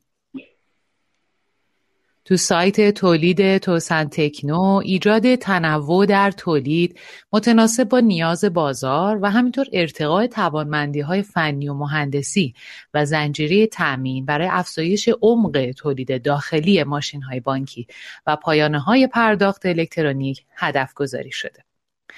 خب برمیگردیم به بحث قبل جناب محمدی عزیز تو صحبت های عزیزان موضوع اعتبار سنجی درست مشتریان نظام بانکی مطرح شد که یکی از بزرگترین چالش های ارائه وام های خورد با وسایق کمتر و سبکتره از دید شما این مشکل آیا قابل حله؟ و اگر قابل حله چطور؟ شیوه مورد نظر شما به چه شکل هست؟ عرضم به حضور شما که بحث اعتبار سنجی با توجه به segment هایی که target میشه خب نیازمندی های مختلفی رو داره و عملا اتفاقی که میفته تا زمانی که این data های مورد نظر به صورت API در اختیار پلتفرم های فینتک قرار نگیره نمی‌تونه اون کارکرد اصلی خودش رو که هوشمند سازی تصمیم ها بر اساس این داده ها باشه رخ بده. هر چقدر ما توی این زمینه data های ارزشمندتری داشته باشیم حجم data یی که ارائه میشه بیشتر باشه نوع data یی که ارائه میشه گسترده تر باشه خب طبیعتا میشه حوزه های بیشتری رو در نظر گرفت. این نیاز برای کاربران خرد و برای کاربران سازمانی برای کاربران صنفی کاملا متفاوت هست. من با هومن موافق هستم که این حرکت شروع شده داره مسیر خودش رو میاد جلو ولی خب کند هست و فقط هم بخشی از نیازها رو پوشش میده. و از اون طرف هم یکی از بحث‌های مهمی که وجود داره اینه که ما این دیتا های باز و اعتبار سنجی رو فقط از جاهای مثلا نظیر بانک ها و حالا شبکه بانکی نباید انتظار داشته باشیم.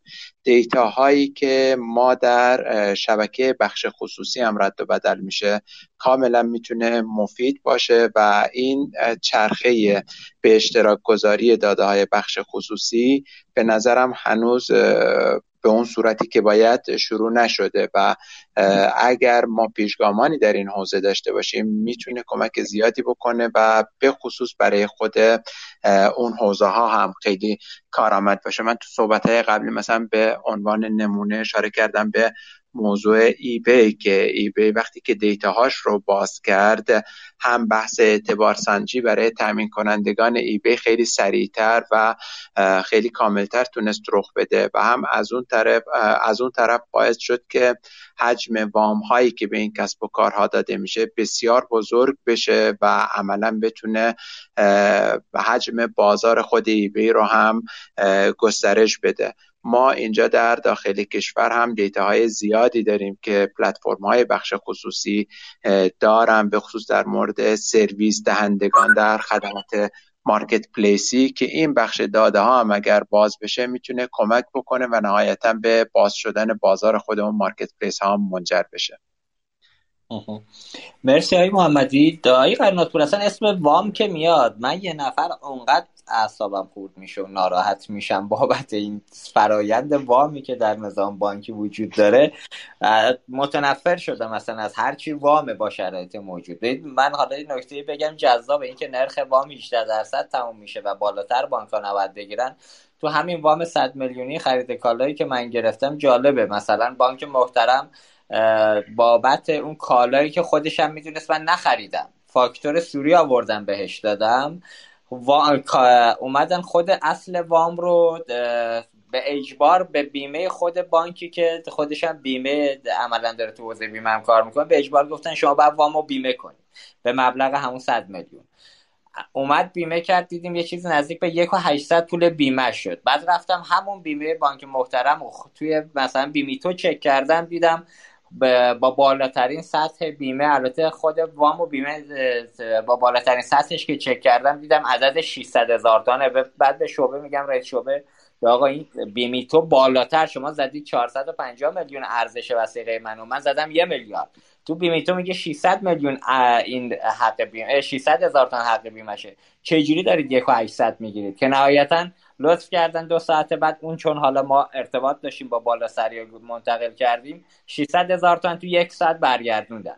جلوتر رفتیم گفتن خب آقا باید خودمون وسیقه ای هم که گذاشتی رو باید بیمه آتش سوزی کنی اگه بیمه هم داشته باشی قبول نیست. باید بیمه ما رو انجام بدی. یعنی یه فشارایی می‌ذارن که عملا این نرخ تمام شده وام ما فکر کنم به 22 درصد و 23 درصد رسید با این ماجرا. ولی در نهایت بحث اعتبار سنجی برای من خنده داره. بانکی که 15 سال داخلش گردش حساب بانکی دارم و عملا دارم باهاش کار می‌کنم. میزان ورودی خروجی من تو اون بانکم مشخص بود. برای یه وام 100 میلیونی 18 درصد که همه آدمای عادی می‌تونن بگیرن. انقدر من رفتم و برگشتم. در صورت که حالا ما بانک رو رها کنیم بذاریم کنار. همین الان همراه اول. احتمالا شاید شما هم این کار کرده باشید. یه زمانی به سقف اعتبار می‌رسید شما رو قطع یک طرفه می‌کرد. الان به مشترکان دائمی خودش که خوش حسابه گفته آقا شما تا من خودم الان صد اعتبار دارم پیش امر اول. اون سخت نرسه مثلا خط من قطع نمی‌کنه. و به واسطه هم که به اون سخت می‌رسه پیامک میده من قبلش پرداختی رو انجام میدم. اینجا چطور یه اپراتور می‌تونه این کارا رو انجام بده؟ ولی به نظام بانکی که می‌رسیم انگار بانک ها اصلا نمی‌خوان وارد این فضا بشن. وام ازدواج هم دقت کنید با اینکه حالا خیلی هم مشکل داریم. الان هم مسئله داریم تو کشور با توجه به اینکه حالا میگم بحران پیری داره میاد. همچنان بانک به عنوان یه بخش از این نظام اقتصادی توی این مسائل سعی می‌کنن فراری باشن تا اینکه بیان کمک بکنن. علتش چیه؟ آیا ما با بانکداری دیجیتال آیا قناتور می‌تونیم این مشکلات و معضلات رو حل کنیم یا اونجا هم فقط یه شعاره؟ من اولی مزاحی بکنم. تقصیر اون بانکی بود به شما وام داده که الان این مسائل وسط به وجود بیاد. آره خودش هم گفت افتاده من اشتباه کردم چیز می‌کردم. بعد یه بلاعبت بهت می‌دادم همون اول شهر کنده می‌شد. البته خودش می‌خوام برنامه بذارم دعوتش کنم بانک بلد نیستم با رسول نباید کار کنن. نه اون اشتباه کرد. من یه سوالی بپرسم. همه تو بحث اعتبار سنجی سمت بانک نیست. قبلا هم گفتم دوستان دیگه هم اشاره کردم من یه سوال از شما دارم. شما الان چند سال مشتری شبکه بانکی؟ من تقریبا 20 ساله. تو این بانکی هم که میگم 15 ساله. چند تا آدرس از خودت تو بانک های مختلف وجود داره؟ یعنی ما بریم تو بانک ها جمع کنیم چند تا آدرس های افتاده رو پیدا می‌کنیم؟ من تو یعنی همون شما بانک تو هر بانکی تو محلی که بودی حالا اینو بگم جذابه. تو همون بانک سه تا حساب دارم. یه دونش دو تاش آدرساش به همون آدرس های قدیمیه که بروز نشده ولی آخرین حسابی که باز کردم آدرس محل فعلیمه. و البته اونم سرسنجی نشده که من هستم سر جام یا نیستم. من فقط ابراز کردم اونو سرسنجی هم نکرده تازه. ببین همین. مسئله همینه. دارم میگم همه مسئله بانک نیست. ما هیچ آدرس میگم یه مسئله خیلی ساده که توی بحث اعتبار و کارت اعتباری بسیار مهمه بحث آدرسه که ما یه آدرس درستمونه الان متوسط بگیریم تو این گروه. بالای پنج متوسط به نظر من. یه claim یا ادعای الکی دارم می‌کنم ولی بر اساس داده های شهودی خودمه. که الان متوسط بگیریم ما هر کدوم تو کل شبکه بانکی تو 20 سال 5 تا آدرس دادیم. محل کارهای مختلف من محل سکونت های مختلف و اینا. پس ببینید فقط سمت مسئله, مسئله سمت شبکه بانکی نیست. ما data ی یکپارچه تو کشور درست درمون نداریم. من اون دفعه گفتم آقا تا ده سال پیش کد ملی فراگیر نشده بود. یعنی شما یه دونه ID آدم الان تو بعضی بانک های مسئله بود تو این دو سه سال اخیر سعی کردن تو بانک مرکزی حلش بکنن که یه آدم هویت های مختلفی داره. یعنی آقای مثلا ایکس با فامیلی ایگرگ نام پدر مثلا زد ان تا وجود داره با شماره شناسنامه یکسان یعنی حالا نرم افزاری هم می‌دونه یه دونه primary key نمی‌تونی توش پیدا بکنی. که برگردی بگی. این اصلا دیگه وقتی این نیست کلا اعتبار سنجی معنی داره. می‌خوام بگم فقط مسئله بانک ها نظام بانکی شبکه بانکی من نیستم الان توش ولی این دفاع رو باید بکنم که مسئله فقط بانک بس بانک نیست بس اعتبار سنجی. ما دیتا تو کشور نداریم. یه کد پستی نداریم یه آدرس نداریم. و تا دلت بخواد از اینا وجود داره. خب مقصر یه بحث جدیش اینه که خب تو دولت الکترونیک کار جدی تو اون حوزه صورت نگرفته. یعنی ما همین الانش به اون دفعه آماری فکر کنم و دوستان من پست بود کجا بود شنیدم. میگفتش که مثلا یه عددی به حالت عدد دقیق تو ذهنم نیست ولی قابل توجه بود که کد پستی درست یا کد پستی تکراریه یا کد پستی مثلا اصلا وجود نداره با آدرس ربط نداره. خب اگه چیزای زیر ساختی مثل این ما مسئله داریم و راهش هم ناامیدی نیست. من با تو متن سوال شما بود و باش موافقم که بانک دیجیتال می‌تونه کمک کنه از یه نقطه های این رو حل بکنه. به شرط اینکه اون تفکر اون مایندست اون تعریفه درست بشه. ما با این حرف تکراریه تو از همه زد گفتن منم گفتم بارها. ما اینکه بیایم دیجیتالی کنیم کانال ها رو درست نیست. بیا اگه همینو بیاد را بیفته واسه کانسومر کردیت رو. بیا ما یک بار نگاهمون این باشه که آقا بیا اعتماد کن در حد یه میلیون تومن بده. حالا البته ملاحظه پشتش هم داشته باشه یعنی به حال اتفاقی هم باید بیفته بررسی هم باید باشه. و یه مدلی رو بچین که طرف بدون آقا این یه میلیون تومان می‌تونه اعتبارش رو به 15 میلیون برسونه. معمولا میگن اعتبار خورد تا هفت برابر پای حقوق تو کشور. الان نگاه کنید تا 25 تومن می‌تونه این اعتبار خرد تو concept consumer credit در اختیار قرار بگیره. من تعبیری که همیشه دارم و میگم چون من شاید تکراری باشه دوستان شنیده باشن بعضیا. یا آقا یه آدمی که داره 4 5 میلیون تومان الان 5 میلیون تومان 6 میلیون تومان داره حقوق می‌گیره. 15 سال 20 سال کارمنده. این آدم قسط وامای قسطای بانکیش رو داده قسطای کارمندیش رو داده چه کارمندی مثلا برگشت خورده ای نداره قبضاشو داده. این آدم شما نگاه فامیلت باشه یه بار بیاد گیر کنه بگی 20 میلیون تومان می‌خوام. فامیلت هم نباشه آشنای دور هم باشه بگی 20 میلیون تومان می‌خوام. شما بدون چک و بهش وام میدی. اعتبار میدی بله. تحصیلات میدی. یه چیزی بهش میدی یعنی تا 20 میلیون تومان واسه شما اعتبار داره این آدم. ولی متاسفانه این سازوکار شکل نگرفته توی مملکت ما. بخش مقصرش بانکان بخش م... بخش عمده به نظر من بحث نهادهای آیتی کشور دولت الکترونیک هستن. فکر کنم خیلی صحبت کردم. هستم خدمت شما. آقای قناتپور من یه نکته بگم. ببین بحث کد پستی و آدرس رو که دارید میگید واقعیتش فرض کنید کد پستی منم درست. من وامم هم ندادم. بانک می‌خواد بیاد چیکار کنه؟ ببینید ما الان یه مسئله رو تو بانک مسکن داریم. افرادی که رفتن وام بانک مسکن گرفتن طبق قوانین جدید بانک مسکن حتی نمی‌تواند با اینکه رهن بانک خونه تو رهن بانکه حتی بانک اخیرا دیگه اجازه فروش به فروش گذاشتن و به مزایده گذاشتن ملک رو هم نداره. و طرف هم می‌تونه نده وکالتی هم بره بفروشه. الان خود این شده یه موزل واسه بانک مسکنی ها یعنی می‌خوام بگم اگر اون کسی که قرار نده وامشو خب نمیده. بانک هم زورش به جایی نمی‌رسه. ولی نکته اینه که شما تو قوانین همونطور که صحت سنجی و اعتبار سنجی رو مد نظر قرار می‌دید یه سری المان ها مثل محرومیت از یه سری مزایا کاری که مثلا الان داره تو قانون چک دنبال میشه دیگه که آقا شما چکت که برگشت بخوره اینجوری من پلکانی تو رو اذیت می‌کنم تا یه روزی که اصلا دیگه چک بهت نمیدم یا حتی حساب بانکی نمی‌ذارم باز کنید. این بخشش هم من فکر می‌کنم موضوعیه که می‌تونه به این موضوع به این مسئله کمک کنه. و یه جایی هم پذیرفتن ریسکش دیگه که بانک ریسکش رو بپذیره. همونطور که همراه اول میپذیره که آقای مشتری من بالاخره 15 سال الان مشتری منه دیگه. می‌فهمم که این داره از این خط استفاده می‌کنه. پولشو میده یا نمیده. یه نیازیه که داره ازش استفاده می‌کنه. قاعدتا حالا البته خیلی بحث خط موبایل چون یه چیز یونیکه. با بحث وام شاید نتونه مقیاس درستی باشه. ولی در این حال اینجا داره اعتبار میده به مشتریش. اینجا نظرتون چیه های قنات پور؟ بازم ما آدرس هم فرض کنیم داشته باشیم. شما به عنوان بانکی که وام دادی و من نخوام بدم می‌خوای چیکار کنی؟ درسته نه نکته نکته درستیه. این بحث مهمیه. اینکه به حال این چرخه کامل باشه feedback دهی اتفاق بیفته و اگه مثلا شما نکول کردی ندادی به هر دلیلی بیاد یه دونه رکورد منفی برات باشه. الان خوشبختانه یه زیرساختای آماده شده. من فکر کنم این قابلیت رو داره. یعنی شما اگر مثلا وام با اعتبار نکول شده به هر شکل داشته باشی و حال با بقیه بانک ها اینو می‌بینن. این این اتفاق اتفاق خوبیه. یعنی بعد از این استفاده کرد. ولی نکتهش اینه که باید فرهنگ سازیش هم اتفاق بیفته. مردم نمی‌دونن. و اگه بدونه که طرف اگر این کار کرده حالا سر قانون چک دارن کم کم به این جمعنی می‌رسن اطلاع رسانی داره میشه به نوعی حالا یا مردم مجبورن.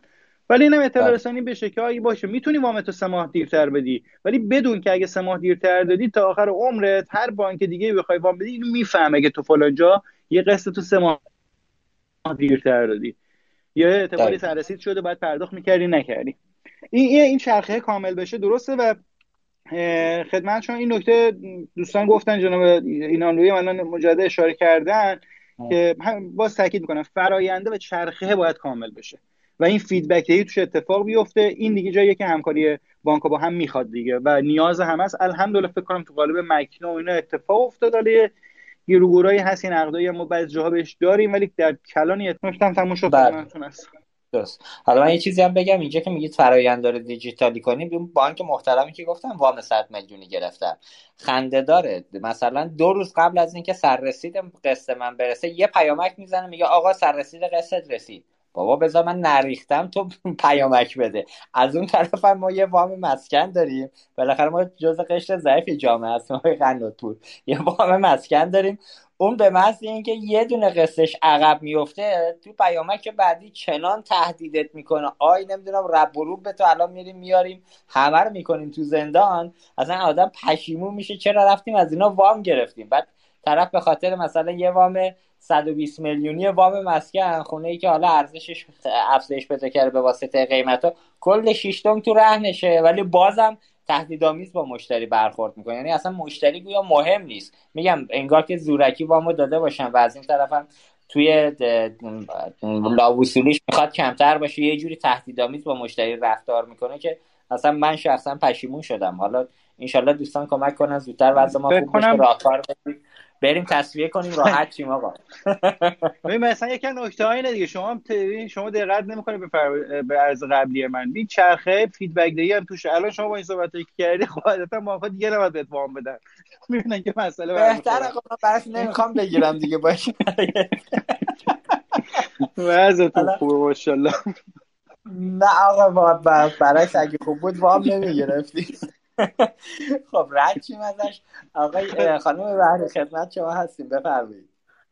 آقای افتادی یه کاری کنید لاقل به همکارانتون وام بدن. ما هم دیگه توی یه کتگوری نذارم. نقطه قناتپور رو نشنیدید. اونا منظورش اینه که وام ندن. دستی بهتون بزن بلا عوض بگن خدا حافظ با از این پول هم قناتپور بخوانم بدن که البته پیشنهاد زیاد میشه ولی تا به اینجا کار خدا رو شکر نگرفتیم. خدمت شما هستم.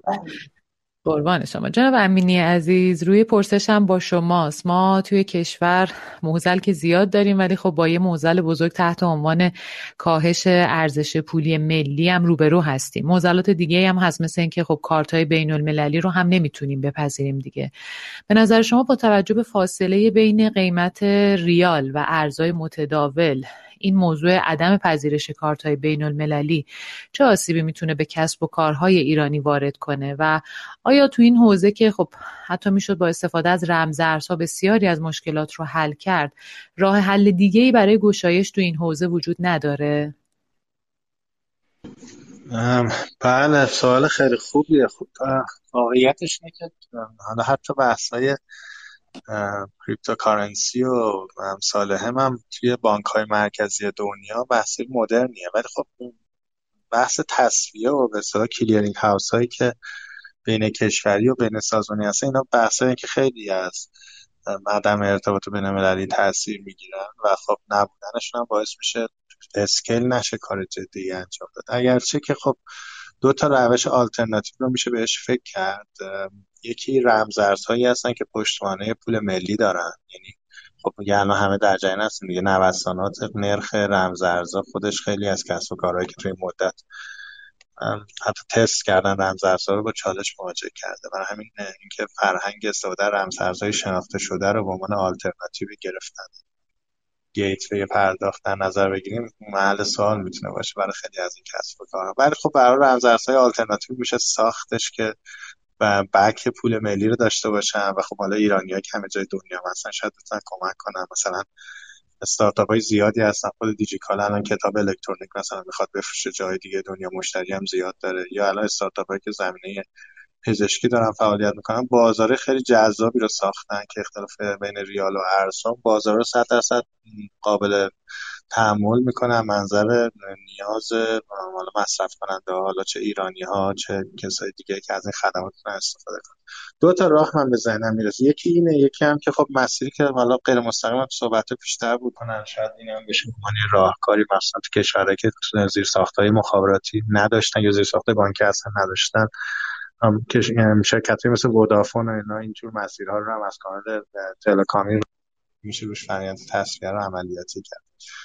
من برداشتم اینه که نیاز صد به حمایت رگولاتوری داره تا اجرایی بشه تو سطح کلان وگرنه در حد experiment محدود باقی میمونه. خیلی هم داستان داستان رگولاتوریه یعنی در کار آکادمیک زیاد میشه پیش می‌کرد ولی رمزارزها حتما یکی از راهکاراشه ولی اگه رمزارزها رو به عنوان یه payment gateway بخوام بهش نگاه کنیم یه نهادی باید مسئولیت نوسانات بالا دستیش رو چیز بکنه مدیریت بکنه چون خیلی از این business ها لزوما business نیستن که آگاه آگاهی کافی است.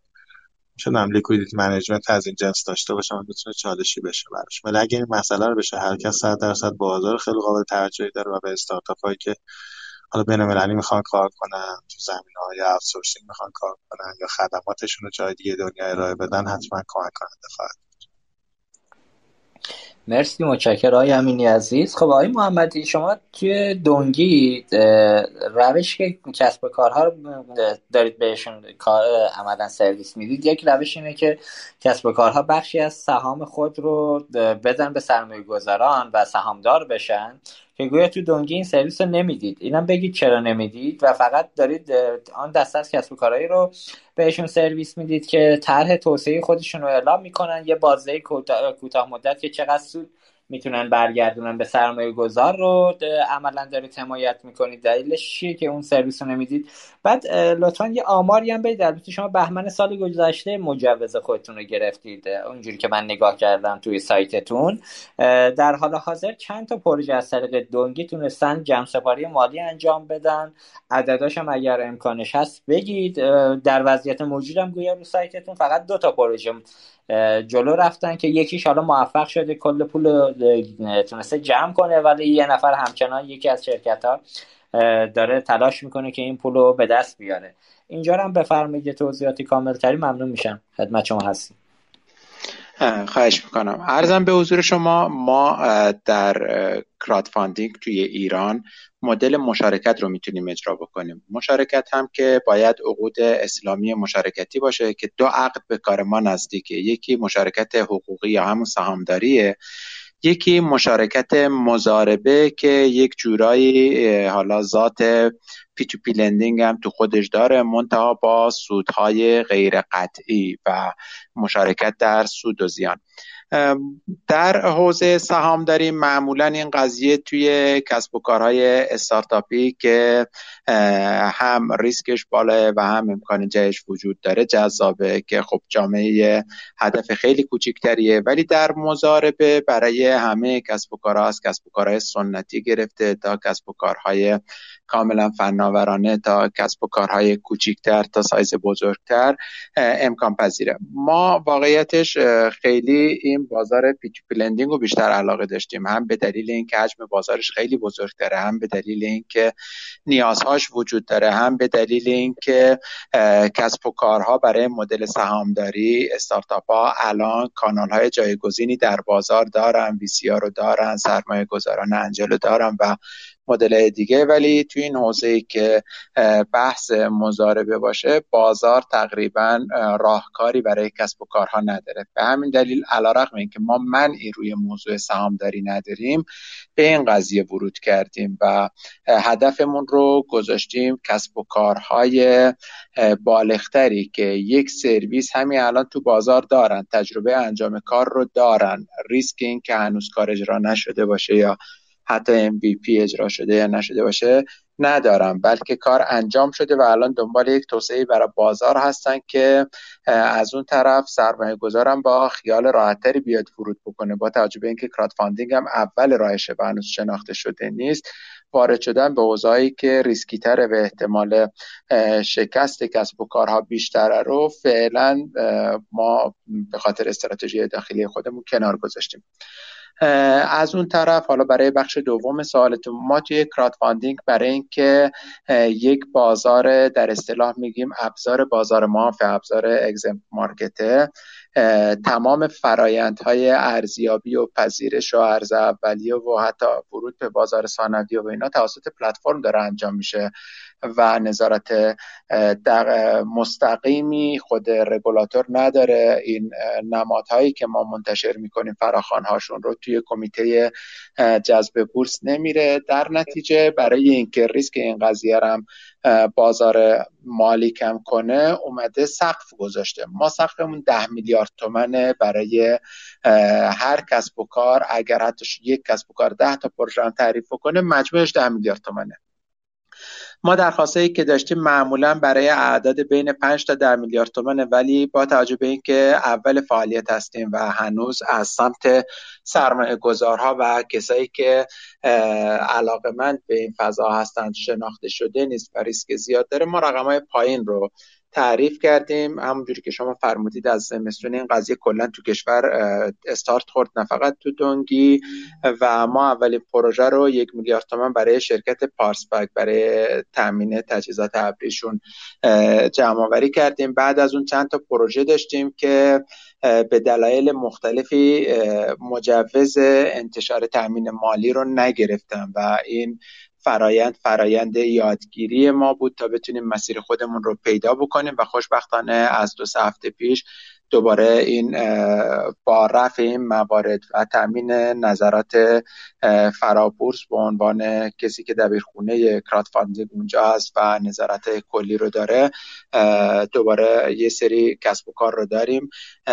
این هم اشاره بکنم که هر کسب و کاری که میاد توی دونگی یک مبلغی رو اعلام می‌کنه و یک زمانی رو که الان زمان همون یک ماه هستن.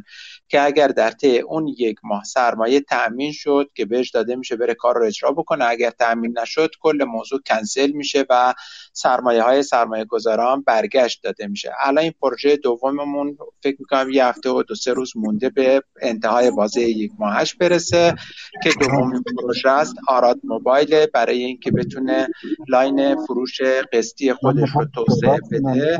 نیاز به تامین مالی داشته. و الان هم پروژه ای که انشاءالله می‌خوایم الان چیز بکنیم منتشر بکنیم پروژه همراه مکانیک هست که اون هم رقم دو میلیارد تومنه و این لاین انتشار پروژه همون یک روال منظمی به خودش گرفته و ما فکر می‌کنیم که در طی هر ماه حداقل دو تا سه پروژه ما فراخوان تامین مالیشون رو منتشر بکنیم و فعلا هم با همون مدل مزاربه بسیار عالی متشکر خب ما آقای شالباف رو مدیر عامل مرکز نوآوری بسازان فردا رو به خط خودمون داریم. سوالی دارن آقای شالباف. سلام عرض می‌کنم خدمتتون. خدمت شما هستم آقای شالباف. بفرمایید. سلام. سلام من بله بله من فکر کنم میکروفونم باز بود. صحبت کردم اختلال ایجاد شد. ببخشید. خدمت عرض کنم که من واقعیتش می‌خوام یه مقدار طرح موضوع کنم. حالا دوستان اگر لطف کنن یه مقدار به این مسئله که من عرض می‌کنم یه جورایی جواب بدن یا حالا نظرشون اعلام بفرمند من دو تا نکته رو عرض می‌کنم. یکی این که حدود 20 شاید دو سه سال پیش فکر می‌کنم سال 78 شرکت ایزیران که اون موقع مدیریت آقای خدمت عرض کنم جرایی رو داشت یک اگه یادتون باشه یک کارت اعتباری تحت عنوان سمین کارت راه اندازی کرد که در این چرخه بانک هیچ حضوری نداشت. یعنی یک در واقع حالا شرکتی که حالا امروز ما این شرکت ها رو شرکت های فینتک می‌دونیم یا در واقع صاحب تکنولوژی می‌دونیم حالا تو دنیا مثلا فینتک می‌دونن. این اومد یه در واقع پلتفرم ایجاد کرد یه زیرساخت ایجاد کرد. و بر اساس اون اومد خدمات کارت اعتباری ارائه داد. و عمده روشش هم به این صورت بود خب قاعدتا می‌رفتن با سازمان ها قرارداد میبستن سازمان ها افرادشون رو معرفی می‌کردن خودشون هم تضمین می‌کردن سقف اعتباری براشون قائل بودن. با همون روشی که حالا دوستان مستظر هستن انجام می‌شد. و حتی مدل کارمزدیش هم به این صورت بود که عمدتا کارمزد رو مرچند می‌داد یعنی فروشنده من یادمه بستگی به نوع کالایی که داشتن بین یک تا سه درصد رو هم به عنوان کارمزد می‌دادن. یعنی خود خریدارا هم اگر ظرف اون یک ماه یا چل روز تصفیه می‌کردن نیاز به هیچ هزینه مازادی برای این کار نداشتن. خب این رو اون زمان خدا رحمت کنه آقای نوربخش بانک مرکزی بودن جلوی کار رو گرفتن و گفتن که این کار در واقع باید توسط بانک انجام بشه یا زیر نظر یک بانک انجام بشه خب مشکلاتی برخورد کرد که نهایتا منجر شد به حکمت کارت امروز. یعنی ما الان یک کارت اعتباری مشخص در چرخه نیروهای مسلح داریم که داره به خوبی کار می‌کنه و خدمت رو ارز کنم که در واقع بانک ها نقطه شروع این کار هم نبودن. بحث اصلی منم هم همینه. من به نظرم می‌رسه که یه مقدار داریم چرخه رو اشتباه می‌بینیم. یعنی ما وقتی راجع به تحصیلات خرد صحبت می‌کنیم یا بحث کارت اعتباری فکر می‌کنیم نقطه شروع بانک ها هستن. البته به نظر من تو این موضوع خود بانک مرکزی و سیاست های کلی هم مقصر هست. ولی ما فنی ها هم به نظرم یه مقدار داریم اشتباه قضیه رو می‌بینیم. نکته دومی که می‌خوام عرض کنم نمی‌دونم تو جمع متولدین دهه چل بعید می‌دونم باشن مثل بنده. ببینید من حالا خودم فرض کنید که یادم بچه که بودیم خب من پدرم کالای خانه میفروخت و عموی من هم یه مغازه‌ای داشت که حالا امروزه میگن سوپرمارکت اون موقع می‌گفتیم بقالی.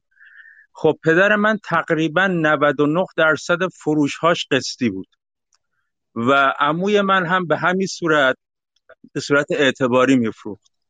یعنی اون در واقع روش قسطی بود که خب به کالا رو به صورت قسطی میفروختن. معمولا هم سفته می‌گرفتن به عنوان زمانت نه کد ملی بود نه نمی‌دونم کد پستی بود نه سیستم بانکی هم به این صورت بود. و این کار در یک شهری که حالا مثلا اون موقع جمعیتش صد هزار نفر بود حالا من عرض می‌کنم دهه چل هست داشت به خوبی انجام می‌شد. یا عموی من بالاخره انبوهی از مشتریاش کسایی بودن که سر ماه حقوق می‌گرفتن. حالا منطقه شرکت نفتی بود.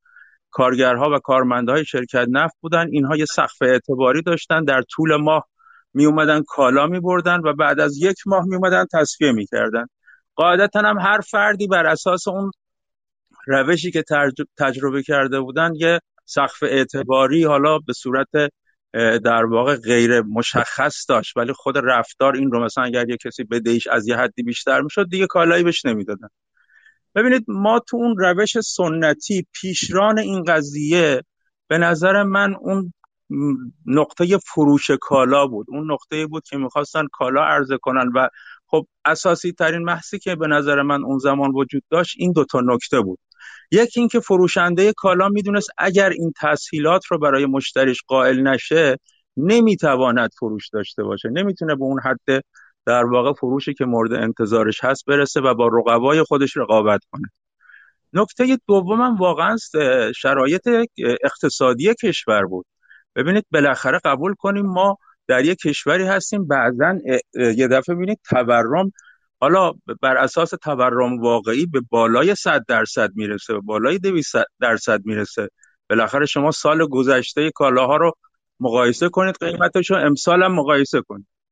حالا فرض کنید اگر بخواد یک کسی مثلا کالا رو به صورت اعتباری بفروشه یا به صورت حالا من اقصادی رو که میگم منظورم همون اعتبارات خرد هست. بالاخره یک نوع روش اعتبارات خرد هست. اگر بخواد این کارا بکنه واقعا دچار چه مشکلاتی میشه؟ کشوری که مثلا فرض کنید 40 درصد 50 درصد تورم رسمی داره. اینها به نظر من دو تا نکته هستن که اگر ما به اینها بپردازیم یکم مسئله رو بهتر حل می‌کنیم. اینکه فقط سراغ بانک بریم شما بیا کارت اعتباری بده. خب آقای قناتپور هم اشاره کردن. خیلی از بانک هم شروع این موضوع کردن. حالا ما اسمش می‌ذاریم فرهنگی. به نظر من بحث فرهنگی نیست. یکم عمیق‌تر از این موضوعه این موضوع اگر یه مقدار تجزیه تحلیل بشه اون مدل اون زمان به چه صورتی بود؟ چه ویژگی هایی داشت؟ چرا نرخ نکول خیلی بالا نبود. علا رغم اینکه واقعا مثلا حتی من یادم افراد آدرس خیابون و کوچه هم نداشتن. خیابونا اسم نداشت کوچه ها اصلا اسم نداشت. همینجور آقای فلانی مثلا تو فلان محله زندگی می‌کنه. چرا نرخ نکول پایین بود؟ چرا فروشندگان به خودشون اجازه می‌دادن کالاشون رو به این صورت واگذار کنن اگر ما بتونیم اون مدل رو واقعا بررسی دقیق تری بکنیم یه مقدار شبیه سازی کنیم تو شرایط جدید قرارش بدیم فکر می‌کنم مسئله رو بتونیم بهتر حل کنیم. ببخشید من مزاحم شدم خواهش می‌کنم. نفرمایید. البته های من... ما الان همین مدل رو توی وام های قرض حسنه خانگی که صحبت از چند هزار میلیارد تومن گردشش در کل کشوره. دقیقا داریم دنبال می‌کنیم. دقت کنید الان وامای قرضال حسن خانگی هم به همین رواله. یعنی نفر میاد ثبت نام می‌کنه یه عددی رو ماهانه پرداخت می‌کنه بعد قرعه کشی میشه. نهایتا اون عدد رو می‌گیره و برعکس نرخ نفول اونجا تا جایی که من شنیدم تا به حال به گوشم نرسیده. یه جایی همچی اتفاقی افتاده باشه کسی وامو گرفته باشه و پرداخت نکرده باشه. یعنی آره ولی آره افتاده. بعد اسکیلش هست. ببین من چیزی رو که عرض می‌کنم من فکر می‌کنم تو اون دوره حداقل 50 60 درصد مردم خریداشون به این صورت بود. یعنی نیازهاشون رو به این صورت تأمین می‌کردن. یا خرید قسطی می‌کردن یا خرید حالا اصطلاحا میگیم قرضی می‌کردن. و بر اساس اعتبار. یعنی اسکیلش تو اون زمان واقعا اسکیل زیادی بود. خود شما یادتونه بالاخره ما تا ده سال پیش در تمام مغازه های کالای خانه فروشی این بود که آقا مثلا با چک بانکی نمی‌دونم با ببخشید چک کارمندی نمی‌دونم با ضمانت مثلا یک کاسب بله. مثلا ما جنس قسطی میدیم. ولی این فضای تغییر اساسی کرده. به نظر من این باید از آسیب شناسی بشه که مشکل اساسی کجا؟ من سلام عرض می‌کنم جان. شالباف. ممنون از نکات شما. یه نکته من می‌خواستم بگم. گفتن که خدمت شما هست. اون بحث فروش اقساطی یه کوچولو با اعتبار فرق می‌کنه ولی در مجموع عرضی که بنده داشتم و شما خیلی دور از نیست. ببین توی مدلی که فهمت اتفاقا خیلی خوبه که ما یه کیس استادی داریم که اون کیس استادی مال مثلا 30 سال 40 سال پیشه و الان داریم حل می‌کنیم. دو تا ارزی که بنده داشتم دقیقا همین بود جناب شالباف. یکی این که تو اون جامعه 100 هزار نفری شهر شما آقا نظام اعتبار سنجی وجود داشته. حالا مبتنی بر کد پستی کد میلیونه نبوده ولی یه حسن آقا بدهکار می‌شده به پدر شما خب، بقیه شهر میفهمیدن جای دیگه بهش نمیدن ما همینو می‌خوایم. اگه ما بتونیم این رو بندازیم تو جامعه ولی دیگه نه توی جامعه صد شهر صد هزار نفری. اینو بتونیم توی جامعه 80 میلیونی کشور 80 میلیونی رو بندازیم حله که اگه بله. حسن آقا اومد به پدرایش وال شالواف بدهکار شد دیگه نمی‌تونه روشو سرشو بلند کنه توی محله. جا محل دیگه هم نمی‌تونه وام بده همه ببخشید من حرف شما رو قطع می‌کنم. دقیقا نکته دقیقه اشاره فرمودید. ببینید امروز ما برای افرادی که در سطح جامعه مرتکب خلاف میشن یا وعدهشون درست عمل نمی‌کنن یا تعهدشون درست عمل نمی‌کنن هزینه مناسب رو نمی‌تونیم ایجاد کنیم. نکته دوم اینه که سیستم قضایی ما سیستمی که باید به این مسائل رسیدگی کنه سیستم بسیار کندی هست. و هزینه رسیدگیش خیلی بالاست. همین نکته ای که شما میفرمایید. یعنی آنچه که توی فرض کن دنیا هم اتفاق افتاده به نظر من همینه. شما اگر توی یک کشور مثلا فرض کنید اروپایی یک تخلف رانندگی انجام بدید این تو تمام ارکان زندگی شما تاثیر می‌ذاره. اگر یه مالیات رو به موقع پرداخت ندید تو تمام ارکان زندگی شما تاثیر می‌ذاره. یعنی جامعه رو به این صورت تونستن حالا اون زمان یه مقدار شاید مسائل اعتقادی هم چاشنی کار بود. مردم شاید یه مقدار رو حرام و حلال دقت بیشتری هم داشتن. خب واقعا اون زمان اینا هم موثر بود. ولی الان همون مدل قدیمی تو کشورهای توسعه یافته اومده تبدیل به یه مدل اجرایی مشخصی شده که همه عوامل دارن در سطح یک شهر ده میلیونی هم به قول شما یا یک کشور هم یا یه پهنه خیلی بزرگتر از یک کشور هم دارن همین رو انجام میدن و با همون مدل جلو رفتن. بحث اساسی من اینه که ببخشید من تاکید می‌کنم. اینکه ما نقطه آغاز کار رو یا تمام مسائل رو به بانک ها برمیگردونیم به نظر من این یه کمی اشتباه داریم به قضیه نگاه می‌کنیم. آیا شلوا فرزان این نکته من این کار نکردم. عرض دوم. من بگید من با شما موافقم ما شالواف منم از ابتدا گفتم گفتم این فقط بحث بانکی نیست و اتفاقا راهکاری که داشتم. حالا دو تا نکته می‌خوام اصلا عرض کنم راجع به همون کیسی که شما فرمودید مغازه پدرتون. یکیش بحث نظام اعتبار سنجی بود. این چیزی که شما فرمودید من بهش میگم نظام اعتبار سنجی که مالیات و نمی‌دونم قضایی و اینها هم درگیرش باشن. نکته دوم همین فرمایشی که شما داشتید رو تو همین کیس من قبلا عرض کردم. آره منم گفتم اون جاییه که باید ورود کنیم به زنجیره تامین به زنجیره عرضه به اون ساپلای پدر شما چرا می‌تونسته همه رو اقساطی بده همه رو حالا به تعبیر اعتباری اقساطی بده؟ به خاطر اینکه سه ماه جنس می‌گرفته. می‌رفته یه دونه یخچال سه ماهه می‌گرفته. میومده سه ماهه مثلا می‌داده بدون چیز. و حالا با, با یه مدلی خریده می‌کرده و هر نحو دیگه منم ارزم همین بود که اگر بخوام برای اینکه این قفله رو بتونیم بشکنیم باید ورود کنیم به زنجیره تامین بانک ها منابع رو دارن مصارف سمت زنجیره ارزه و زنجیره تامین هست و این چرخه اینجوری شکل می‌گیره. من می‌خواستم رو فرمایه رو کیس استادی که شما مطرح کردید بگم آره ارزه منم همین بود. پدر شما اگه می‌تونست اقساطی بده 99 درصد خودش که پول نداشته منابع مالی نداشته که بخواد تامین کنه. داشته تو زنجیره تامینش می‌رفته. می‌رفت تو یخچالا رو یخچالا می‌رفته مثلا چه می‌دونم اون المان هاشو دو سه ماهه می‌گرفته و این چرخه شکل می‌گرفته. من کاملا از این فرصت گفتم استفاده کنم کیس شما رو برای که داشتم. آها. مرسی ممنون آقای چیزی هم من بتونم اضافه کنم به صحبت دوستان. ببینید ما توی دیجی پی جالب بودش. یه initiative experimental فراهم کردیم بالای 400 خورده هزار نفر. به خاطر اینکه حالا با ادبیات آقای قناتپور سر زنجیره تامین تو بخش فروش بودیم interest جذب کرد یعنی چی؟ این مردم با این مفاهیم اتفاقا هم علاقه دارن بهش هم آشنا هستن.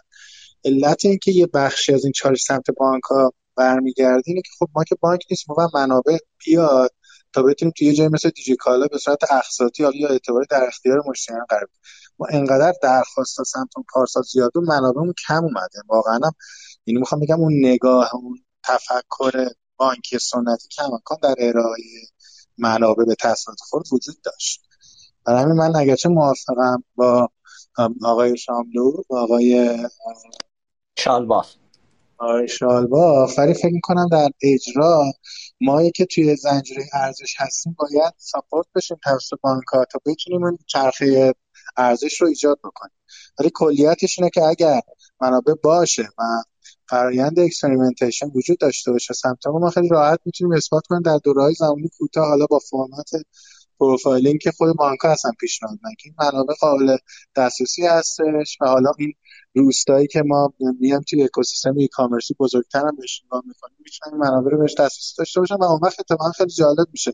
شاید مجموعه هایی که به محل مصرف نزدیکترن می‌تونن شهروندانی که خوب وظیفه شهروندیشون رو انجام ندادن و وام ها رو به موقع پرداخت نکردن به فرآیندهای credit score هم وارنینگ بده که اینا ممکنه وامشون ندن و حالا اون وقت به مرور از منظر فرهنگی هم یاد می‌گیرن آدم‌ها که واماشون باید به موقع پرداخت کنن که بتونن مجدد تسهیلات بگیرن این چرخه که باید طی بشه ما خوشحال میشیم نقش خودمون رو تو شیفا بکنیم ولی برای چرخه بدنام کنیم نظام بانکی چرخش کامل نمیچرخه. هر دو مجموعه باید همزمان همکاری داشته باشن تا این اتفاق بسیار عالی. متشکرم. آقای امینی ما آقای محمودی رو هم روی خط داریم از بانک ملت. حتی روی خط که جز شنوندگان.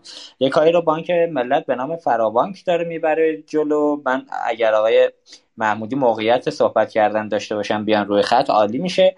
من تا ایشون حالا تصمیم بگیرم بیان روی خط یا نه یه مزاحی هم بکنم. و ان فلا ما توی پایین شهر که بریم همچنان سوپرمارکت ها و بقالی هستن که عملا دارن به صورت قسطی با دفتر توی دفتر می نویسن کی که کی چقدر بدهکاره. حالا اینکه متاسفانه وضعیت بد اقتصادی هم باعث شده که خیلی این هزینه ها رو نتونن پرداخت کنن. یه تعداد خیر میرن.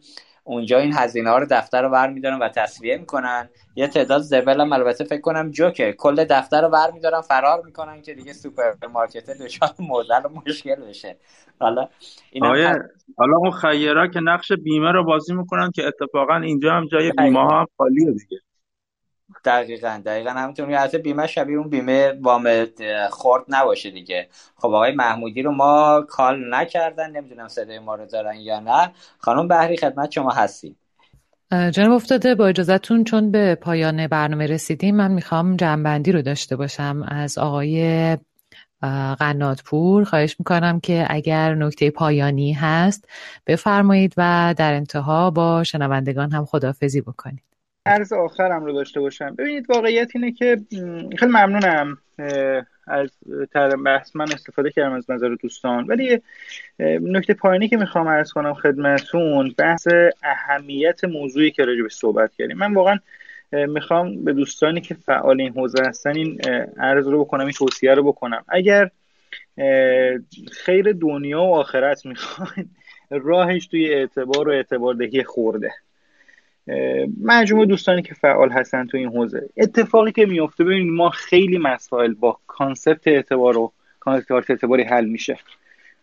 رفاه قشر متوسط جامعه عملا از این راه داره میگذره. عفت اونها که می‌تونه قشر متوسط رو فربه‌تر بکنه تو اقتصاد و همه توی همه fact ای اقتصادی دارن میگن که اگه این اتفاق بیفته قشر متوسط بزرگتر بشه فربه‌تر بشه چرخه اقتصادی بهتر شکل می‌گیره رفاه اجتماعی به وجود میاد و خیلی مسائل بزه کم میشه خیلی اتفاقا میفته راهش از سمت اعتبار و کارت اعتباری داره میاد. بهبود سبک زندگی.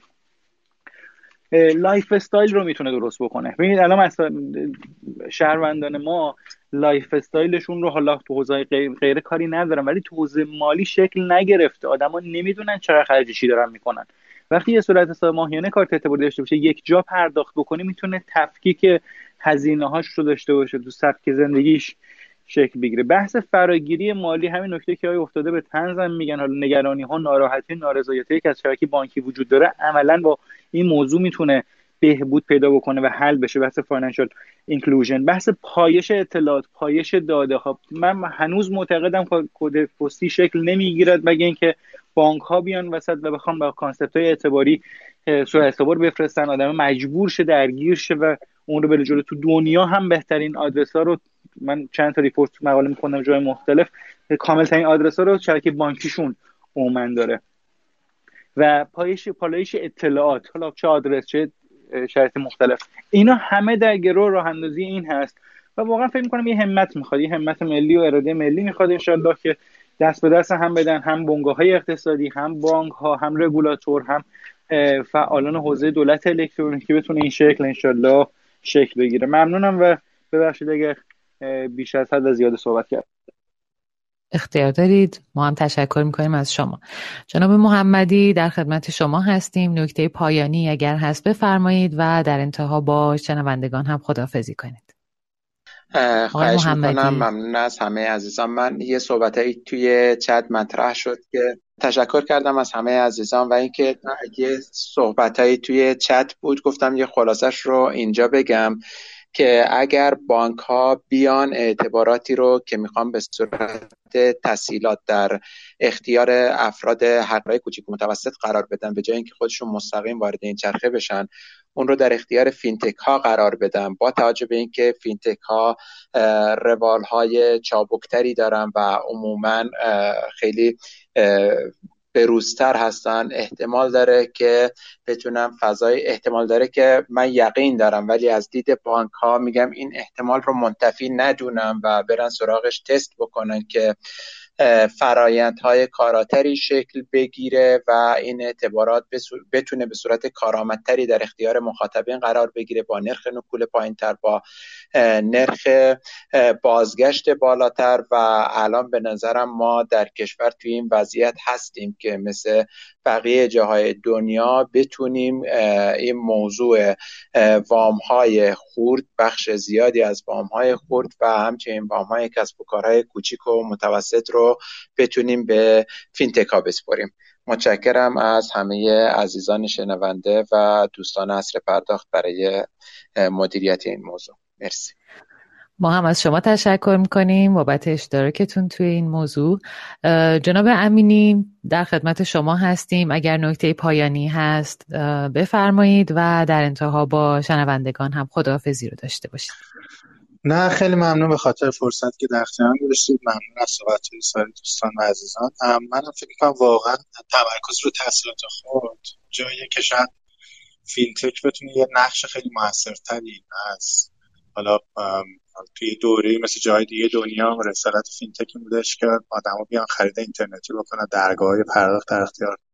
قرار بشه ولی واقعا اگر اثرگذاری بخوام به این داستان نگاه کنیم تسهیلات خرد جایی که فینتک ها می‌تونن خیلی موثرتر هم توی اقتصاد دیجیتال کمک کنن هم تو زندگی روزمره بودن الان ببینید حجم ایتر به تر حجم تجارت الکترونیک در ایران نسبت به کشور همسایه واقعا ضعیف یعنی کمتر از دو درصد نسبت به کشور مثل ترکیه. تو همین ترکیه تاثیرات خورد تخمینی که زده شده بین 5 تا 7 درصد فروش ن... 7 برابر فروش نقدی هستش. یعنی 7 x می‌تونه باشه اگه x فرض کنیم فروش نقدی هستش میشه فروش تسهیلاتی داشت. شما تصور کنید خود این چه نقش عمده‌ای داره در گسترش اقتصاد امیدوارم با کمک همه عزیزان بتونیم از این فرصتی که در حضور در فینتک هست برای اثرگذاری توی زندگی روزمره آدما بهرهمند بشیم چه افراد چه کسب و کارهایی که همونطور که اول صحبت هم اشاره کردم بخش قابل توجهی از سند به حال دوش این SME ها میگذر و با empower کردنشون می‌تونیم به کل اقتصاد هم کمک کنیم. متشکرم. ما هم از شما تشکر می‌کنیم. جناب افتاده نکته پایانی و خداحافظی شما رو هم میشنویم. بله متشکرم. مرسی از شما. عرض خدمتون همطور که آقای قناتپور فرمودند اگر قرار عاقبت به خیر بشیم کشور بنگلادش رو حالا من تو این چند روز یه مقدار مطالعه کردم ببینم تو این فضا دنیا در چه وضعیتیه. دیدم که بنگلادش یکی از کشورهای اولی بود که اومد توی حوزه وام های خرد شروع به کار کرد. یا آقای دکتر محمد یونس عمری گویا توی یکی از دانشگاه های فکر دانشگاه چیتاکونگ بنگلادش اقتصاد درس می‌داد. به این باور رسیده بود که چرا نباید ما به فقرا وام و تحصیلات بدیم. و خودش اومد از جیب خودش به 42 تا زن روستایی مقداری وام داد و خود این شد نقطه شروعی برای بنگلادش که توی حوزه بتونه رفاه اجتماعی کشورش رو رو به جلو ببره. البته که همچنان بنگلادش کشوری فقیر هست ولی نه به اندازه سه دهه قبل که این مسیر آغاز شد. انشالله ما هم بتونیم از این موضوعاتی که می‌تواند به قشر ضعیف جامعه کمک کنه و بانک ها هم حالا تو این مسیر به, به مسیر درستری ورود کنن. حالا آیه قنات هم گفتن من بخشیشون مزاح کردم ولی بخشیش هم جدی بود. حالا البته خدمات ارزنده که نظام بانکی هم داره به مشتریان میده اون رو نباید نادیده بگیریم. ولی خب همگان می‌دونیم که تو بحث تحصیلات خرد متاسفانه یه مشکلی جدی وجود داره که انشالله به کمک که فینتکا و لنتکا ما بتونیم این موزلات رو هم حل کنیم. رگولاتور بانکی هم انشالله تو این مسیر ورود کنه. هرچه سریعتر. میگم همش هم در جهت عاقبت به خیری اگر در نظر بگیریم که بالاخره قشر ضعیف جامعه بتونه از این امکان تو مسیر درستش استفاده کنه می‌تونه کمک بزرگی در شرایط بد اقتصادی امروز باشه. مرسی از مهمانان عزیز که ما رو دنبال کردن و شنوندگانی که همراه ما بودن. انشالله هفته بعد ما به دلیل تعطیلاتی که وجود داره برنامه نخواهیم داشت و هفته بعدتر به امید خدا خدمت دوستان خواهیم بود. ممنون که همراه ما بودید. براتون آرزو سلامتی دارم. خدا نگهدارتون. ممنون از شما. من در انتها مجددا از حامیان برنامه مدیران شرکت توسن تکنو بابت حمایتشون از این برنامه تشکر می‌کنم. امیدوارم امروز هم تونسته باشیم تو این میزگرد جذاب با حضور آقایان حامد قنادپور مدیرعامل شرکت تارا هومن امینی مدیرعامل دیجی پی و جعفر محمدی مدیر پلتفرم تأمین مالی جمعی دنگی در خصوص چالش ها و آینده اعتباردهی خورد در بانکداری دیجیتال اطلاعات خوبی رو در اختیار شما قرار بدیم. از شنوندگان ویژه برنامه اقتصاد دیجیتال هم به خاطر همراهی و همدلیشون تشکر می‌کنم. لطفا این برنامه رو به همکاران خودتون در شبکه بانکی معرفی کنید و حتما ما رو از نظرات سازندتون بهره مند بفرمایید. روزگارتون سرشار از خوبی و مهربانی. در پناه خدا باشید. رادیو اینترنتی اصر پرداخت.